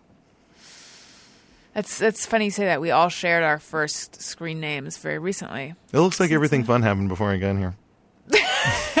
I was just talking with Neil. No, oh, before the Neil. show started. Oh, yeah. yeah, yeah. Um, Amy, no, just Dawn says, just me or everyone. By the end of the weekend, I usually have a collection of beer caps in a jeans pocket. Hashtag lift, fold, shove in pocket. Well, I don't. But that that that means you're polite and you're just not dropping them everywhere. Yeah, I was gonna say that's very nice of you. Uh, I do that. I do that a lot. Where I just I like uh, if I don't have a place to put a straw wrapper, I just shove it in my pocket. Uh, so yeah, no, that's that's us. I would do that. There you go. Yeah. Amy says, just mirror everyone. I prefer to honk the horn without lifting my hand from the top of the wheel, rather applying pressure from bottom of my wrist. Ooh, Interesting. so that's a way to kind of just do it incognites. Yep. Yeah, just kind of like so you can kind of get away. You know, do you ever do this? Do you ever accidentally honk and then someone like angry looks at you and then you have to be like you have to wave at some person Right, that does try it's to like. "Oh, oh, oh, you, no, no, not not for you, but ah, my friend was over there. Don't worry about me. I'm sorry. I've never had that happen. You never I have that. I- imagine it. I do that all the time. I pass the buck constantly. That when I accidentally honk, I think is when I'm trying to get into my car and I have like a giant tote bag with me and that hits the horn. Otherwise, I don't. I tend not to accidentally honk. I'm just lucky that way. Yeah, sounds like it. Sounds like you live a, It's a real charmed charmed life. Yeah, exactly. I don't even know how you're able to raise your left hand with that rock on it. Eh. Oh, this whole thing. Okay. Kevin Smith, but not that Kevin Smith, says, just mirror everyone. Remember avoiding stepping on cracks as a kid and then still do it for a short time as an adult. Yeah, I prefer not to step on cracks. I don't I step- can, but I prefer not to. And it's for the reason that it breaks your mama's back, Right. right? Yeah. That was the whole thing. I mean, I learned that from uh, Land Before Time. Step on a crack, break your mama's back. Right. That's why we all don't do it. That's why we all don't do it. Because, and I'm yeah. not a superstitious person. I that's always the what I say before saying. However, I don't like to open an umbrella indoors. I don't like being around people who open them indoors. And I also, if a black cat crosses my path, I do feel a little bit like, uh oh. You know, here's the weird thing. I don't believe in g- g- ghosts, and uh, I, I'm not really the kind of person who believes in superstition. Um, but I, you know, I, I still However, say. is there a however coming? However, okay. Um, I say I still say stuff like it's like you know my wife will be like it's like it's like it looks like we're not hitting any traffic. I go don't jinx us. She's like oh if I had the ability to, but then she believes in ghosts. Oh, she does. She believes in ghosts. She doesn't think aliens exist. I think that's kind of hypocritical. To be so aware of that, maybe that's a possibility. We should, in in that case, yeah. If that, you then what? Allow in aliens if you're gonna if you're. Yeah. I mean, what kind of How big are the pores in this membrane? Yeah, yeah, exactly. And I think it's adorable. Um, but you know, she can't watch haunted house movies or home invasion movies. See, I can't watch either of those, but I don't believe in ghosts. Yeah. So, like, she believes in ghosts in like in what way? Like she believes that something could be haunted, or Yeah, haunted or, you know, the ability to you know, affect us in the living plane of things. now you, I can tell from everything, don't believe in this. You know what? I, I once saw a uh, right after my grandmother died. I saw a cloud of that took the form of an angel uh, in the most crazy detail that I'd ever seen in my entire life. And then I looked away and then I looked back and it was gone. I still don't believe in an afterlife or any ghost. I will tell you factually that I saw that.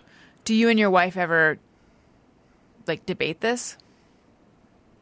No, You just accept that she believes this, and she just accepts that you don't believe this, and that's just a thing. yeah, that, isn't that what you do in a marriage? You accept I think so. Yeah, I think so. I mean, yeah.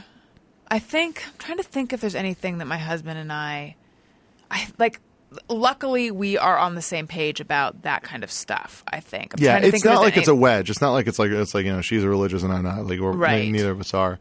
Uh, but it is a you know it's it's like it's a thing that just it's like it's like I was like really? She's like she's like yeah don't worry about it. I was like yeah I won't worry about it. I don't care. Yeah I'm more upset the fact that she doesn't accept, accept that my newfound love of Coldplay is legit She doesn't accept it. She doesn't like accept she thinks it. you have an ironic love of it, or she doesn't accept Coldplay in your home. she doesn't accept Coldplay I just bought uh, parachutes on vinyl she's like really come on and then I started playing it and she started like singing along to the songs like an asshole and I was like fine I'll take it off I'll listen to it when you're not home yeah. Why? So, sorry, I'm being an asshole. I'm being an asshole. with what why do I like Coldplay Yeah. Why are you suddenly into them? Oh, I don't know. It turned out it's like first I heard them, I was like, I don't care. Uh, then I, you know, they put out more songs. And I was like, eh, uh, whatever. They don't bug me. They seem like okay guys. They know the sh- the guys from Shaun the Dead. They were in Shaun the Dead. You know, like eh, whatever. And then you know, it then turned into it was like you know, like it was like, what about Coldplay? I was like, I don't turn it off when it's on Coldplay or when it's on a, you know when it's on KROQ. I don't turn it off. And then it morphed into a love. And then it turned into like I was like I just I was like eh, tune in. Same with it's a fucking. I've been listening to uh, Dizzy Up the Girl by Goo Goo Dolls lately. I don't give a shit. It's fucking catchy tunes. It's true.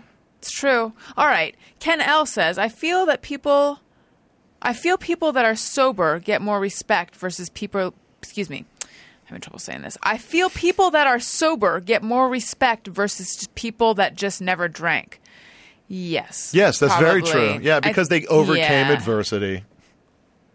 Yes. Well, also, I think in the I think we tend to um, value experience over lack of experience, even though that's not necessarily the best thing. But that's just sort of how we're wired. Yeah, I you know I I thought to myself after a while, the reason I really took that drink at that party was just like I'm straight edge and I don't want to do this stuff. And I didn't do it because it was a reaction to my parents and my family who got drunk and did drugs. That was what it was. It was reactionary. We all rebel, and that was my version of it was being, you know, straight. Is that what your was your family? Yeah, my yeah, sm- yeah, smoked pot, drank, and my dad did coke and stuff like that. So Oh, it's like, wow. yeah, like, but it wasn't like bad. It was just I was, I was like, they're dorks for doing that, not me, not this cool kid. And I, uh, and so like I, I was straight. And also like finding, like I was like I didn't want to do it, and then finding out about straight edge was just like you're like these guys, these guys are badass. Minor threat, come on, give me a break. This is amazing. You know, it's like you just get so uh, relieved that there's something cool about not doing drugs. Uh, besides, you know, Ted Nugent saying you know, he doesn't do anything. Um, but uh, but yeah, it's a. It was a thing where I was like, "What am I not doing? What do I know?" It was it was this Yeah. kind of time of uh, self you know exploration. I was like, "Why am I so adamant about this thing that I have no idea about? I know what it does to people, and it seems good, but what? Why? Why don't I?" And I knew people that tried it and then didn't want to do it anymore. So I was like, "Why don't I? Why don't I try it?" And then it turns out I have an addictive alcoholic gene inside my body, and I haven't been able to stop ever since. so you know, that's that's how people are. Right. It makes perfect sense. Um, so, did your parents have problems with substances, or they just enjoyed them a lot? No, my dad did. There was a couple times where I was like I think it was he would almost go to, you know, rehab or something like that. But I, I don't know. I was young and it didn't really happen. Uh, The thing everyone always goes like, "What was that like? Was it crazy?" And I go, "No, it's a." In in the end, uh, my dad did nothing but show us how much he loved us, um, and so did my mom. And you know that's that's what's important to a kid is you know someone's there for me and someone cares about me and they're not letting that shit get in the way of caring about me. Sure, every once in a while he would ask me, my brother, if we wanted either the TV to the t- the cable to stay on or the phone to stay on, and you know, it's like there was those there was those moments, but you know it doesn't. But he was asking us. He wasn't making the decision on his own. He cared about what we thought. And which did you choose? Fucking TV. What do you give? I didn't have any friends. Right. Wow. Do you have a memory of him being altered though? Memories of that? Or you just it's just something you know that he was doing. I know that he was doing it. I don't know if I necessarily. Um, it wasn't. There wasn't any other way. It's like you know. It's like when people ask me, it's like you grew up in Hawaii. What was that like? I was like, I didn't know any other way. So that's how it was. Alex Whetstone says, just mirror everyone. nice everyone. transition, Alison. From the There was uh, no transition. Yeah, yeah, exactly. hey, I may fucking go do a fucking dedication right into a fucking pop song. That's a. Uh, We just heard that, yeah. Yeah, Casey yeah, Kasem, yeah, right? yeah. We just heard that on oh, uh, the Adam Cole show. You should have said that Alex- right away instead of letting me hang there. it, it took me a second. Okay. Alex Whetstone says, just mirror everyone. I have to push unlock on my key fob an overwhelming number of times on the way to my car when I know one push will do. Um, well, the reason you don't, I, it, that's just you. It's not me. The reason you don't do that is you're unlocking your car from far away. Someone Mm-hmm. could just dash in and steal your car. Exactly. Set up shop. I Take mean, a probably shit. not actually if they don't have your key, but they could take a shit in your car. Yeah, exactly. Also, if you're if you want to unlock your car and uh, from farther away than you like, put the key underneath your uh, jaw, open up your mouth, and it Right. turns into a megaphone. Right. Chris Loxamana of Thursday Show fame and who's around here all the time taught me that. I never knew that. I never knew about the under your chin thing. Yeah, yeah. I just found out about that as uh, Matt Besser told me about that. It's pretty exciting. yeah. Edward, and this is the last, just mirror everyone. Edward Messer says, "Don't know the difference between bathroom and restroom." Yeah, occasionally I'll be in mixed company and I'll feel some need to. I'll be like, "I bathroom sounds crass, so I'll call it a restroom." But that's kind of ridiculous. If I'm in a home where there's going to be a bath in the place where I tef- have to take a uh, piss, I'll say bathroom. If I'm in a restaurant or a public area where it's just going to be places to pee or poop, I'm going to say restroom. Oh, I never realized that that's the difference. That's what that's what I do. I don't know if it's proper, but that seems but that to be totally the case. Totally makes sense. also, it gives you just a chance to just get away and get have a bit of rest, just to go and pee somewhere where you don't have to think about baths or people. Right. Yeah. You Just, so do do you prefer a restroom to a bathroom? You know, when I was working at the ArcLight, which is a movie theater in Hollywood, I would use the uh, uh, men's, no, the the women's. Um, it was in the dome, the Cinerama Dome. It was the women's handicap uh, restroom. It was a one room thing. So you walk in, it was just a toilet and the biggest fucking countertop. So I would uh, go in there. And, I do love a good countertop. Yeah, and I would just go and lay down on the countertop and take a nap in there. It was so nice and quiet. It was great. It was great. No one would ever use it. What if there was like a woman in a wheelchair outside waiting? No, I mean during the day, uh, during the day, during the week at the Cinerama Dome, no one really went to any movies there. It was the best. Fun. It was the best place to be. What did you do there? Uh, you know, job? sold popcorn, t- sold tickets. Uh, I, I eventually kind of like worked my way to being the guy who introduced the movies. You know, hey, thank you for coming to the Arc the the ArcLight Hollywood. Today you're about to see uh, the Aviator, which is a movie when I was, that was there when I was there. Uh, you know, starring you know who the fuck it is, blah blah blah. You know, just all that stuff. Uh, and then I realized like it's like oh, for my shift, that's all I have to do. I didn't want to do it because I think that's a fucking dumb thing to do before a movie is tell people what they're about to see. And if there's any problem, time. yeah, yeah, and that's what I hated. I would do no jokes. Uh, I would do no jokes until there was, you know, until the story once like where I was this thing where I was in front of the um, episode three of Star Wars where I was just pissed off because all, all, all these fucking nerds ate all the food and like they were just mean and yelling at everybody because it wasn't at the Chinese theater like it always was. And it's like, and they're all just like, I walk on stage and they're all getting ready and they're all excited and I just hated them and I was just like, all right, you fucking nerds, this is it, the last one. What do you do now?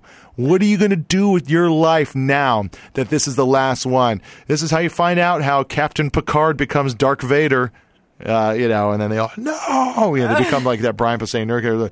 It's just, you know, it's Anakin. Did you get in trouble at all for that? You know what? I, I didn't think any of the managers there because it was so hectic. And then I walked up, and then I was like, uh, and it was a full house. It was like you know, 850 people.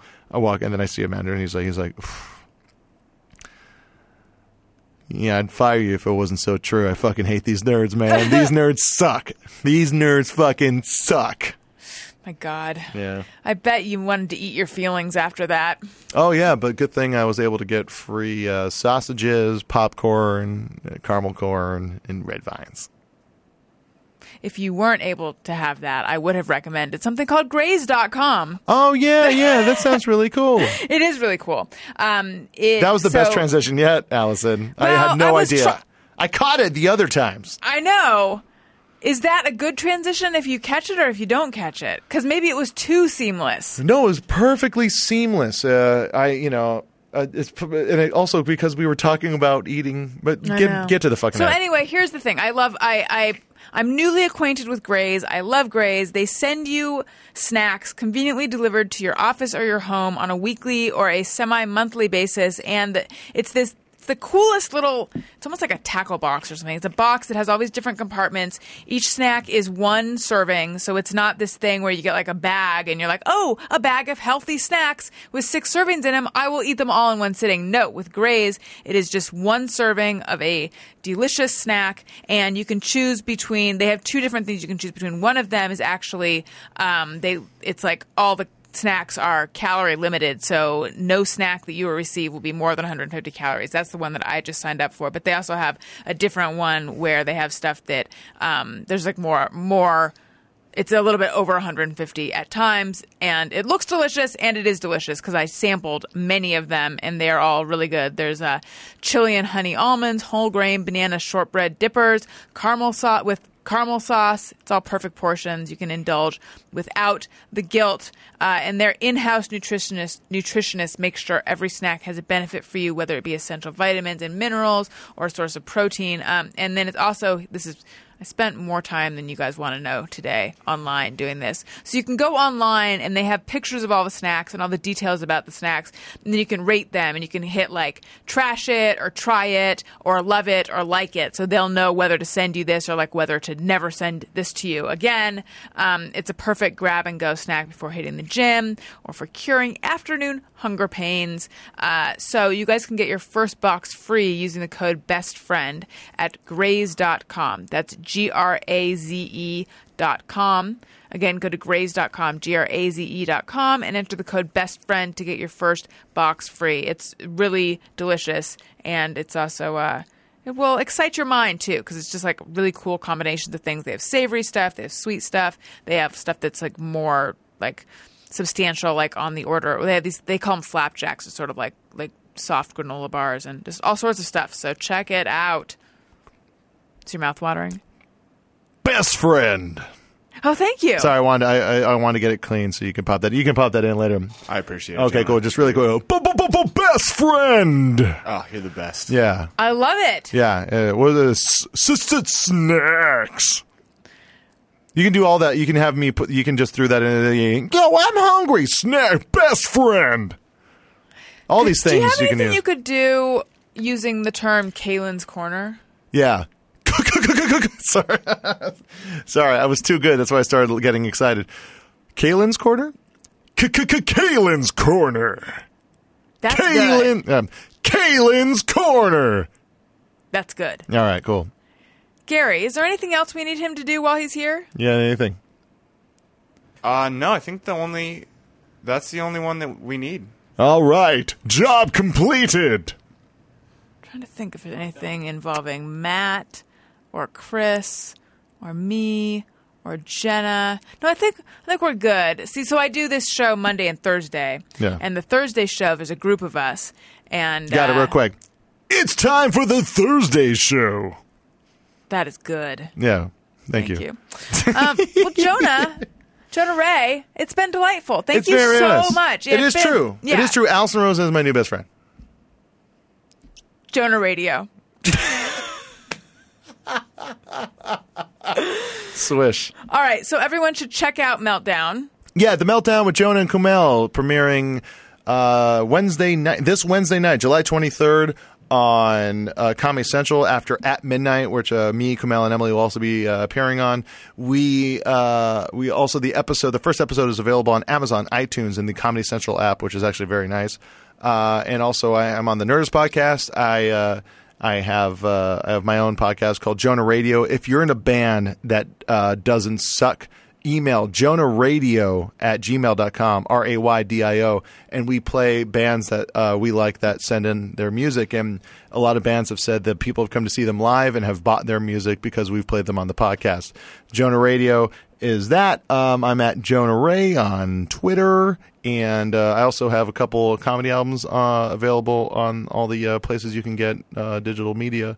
Uh, one's called uh, it's a 10 inch record i put out a couple years ago called uh, Hello, Mr. Magic Plane Person, Hello. And then uh, there's one from 2007, which I don't recommend, called uh, uh, um, This is Crazy Mixed Up Plumbing. All right. I would recommend people go get those on Amazon. And if you're going to get them on Amazon, click through the banner on my website at AlisonRosen.com. Do it it. doesn't cost you anything extra and it helps out the show. Thank you guys so much for all your support on Amazon. We have a ringtone available. Hey, hey, hey, go fuck yourself. You can get that by searching Hey Go Fuck Yourself on your iPhone in the iTunes Store. We have two special bonus episodes available recorded live at the LA Podcast Festival. The first one with Doug Benson and Greg Pr- Proops, excuse me, and the second one with Doug Benson and much of the aforementioned Thursday gang.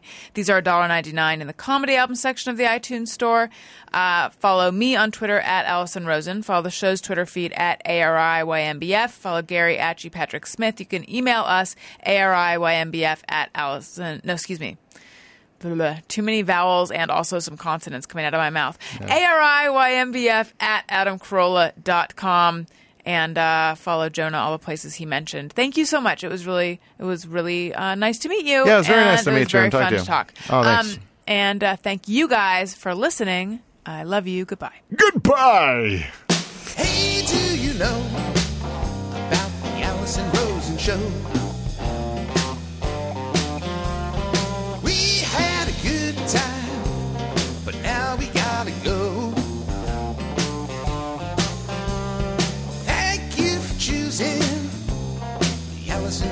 手。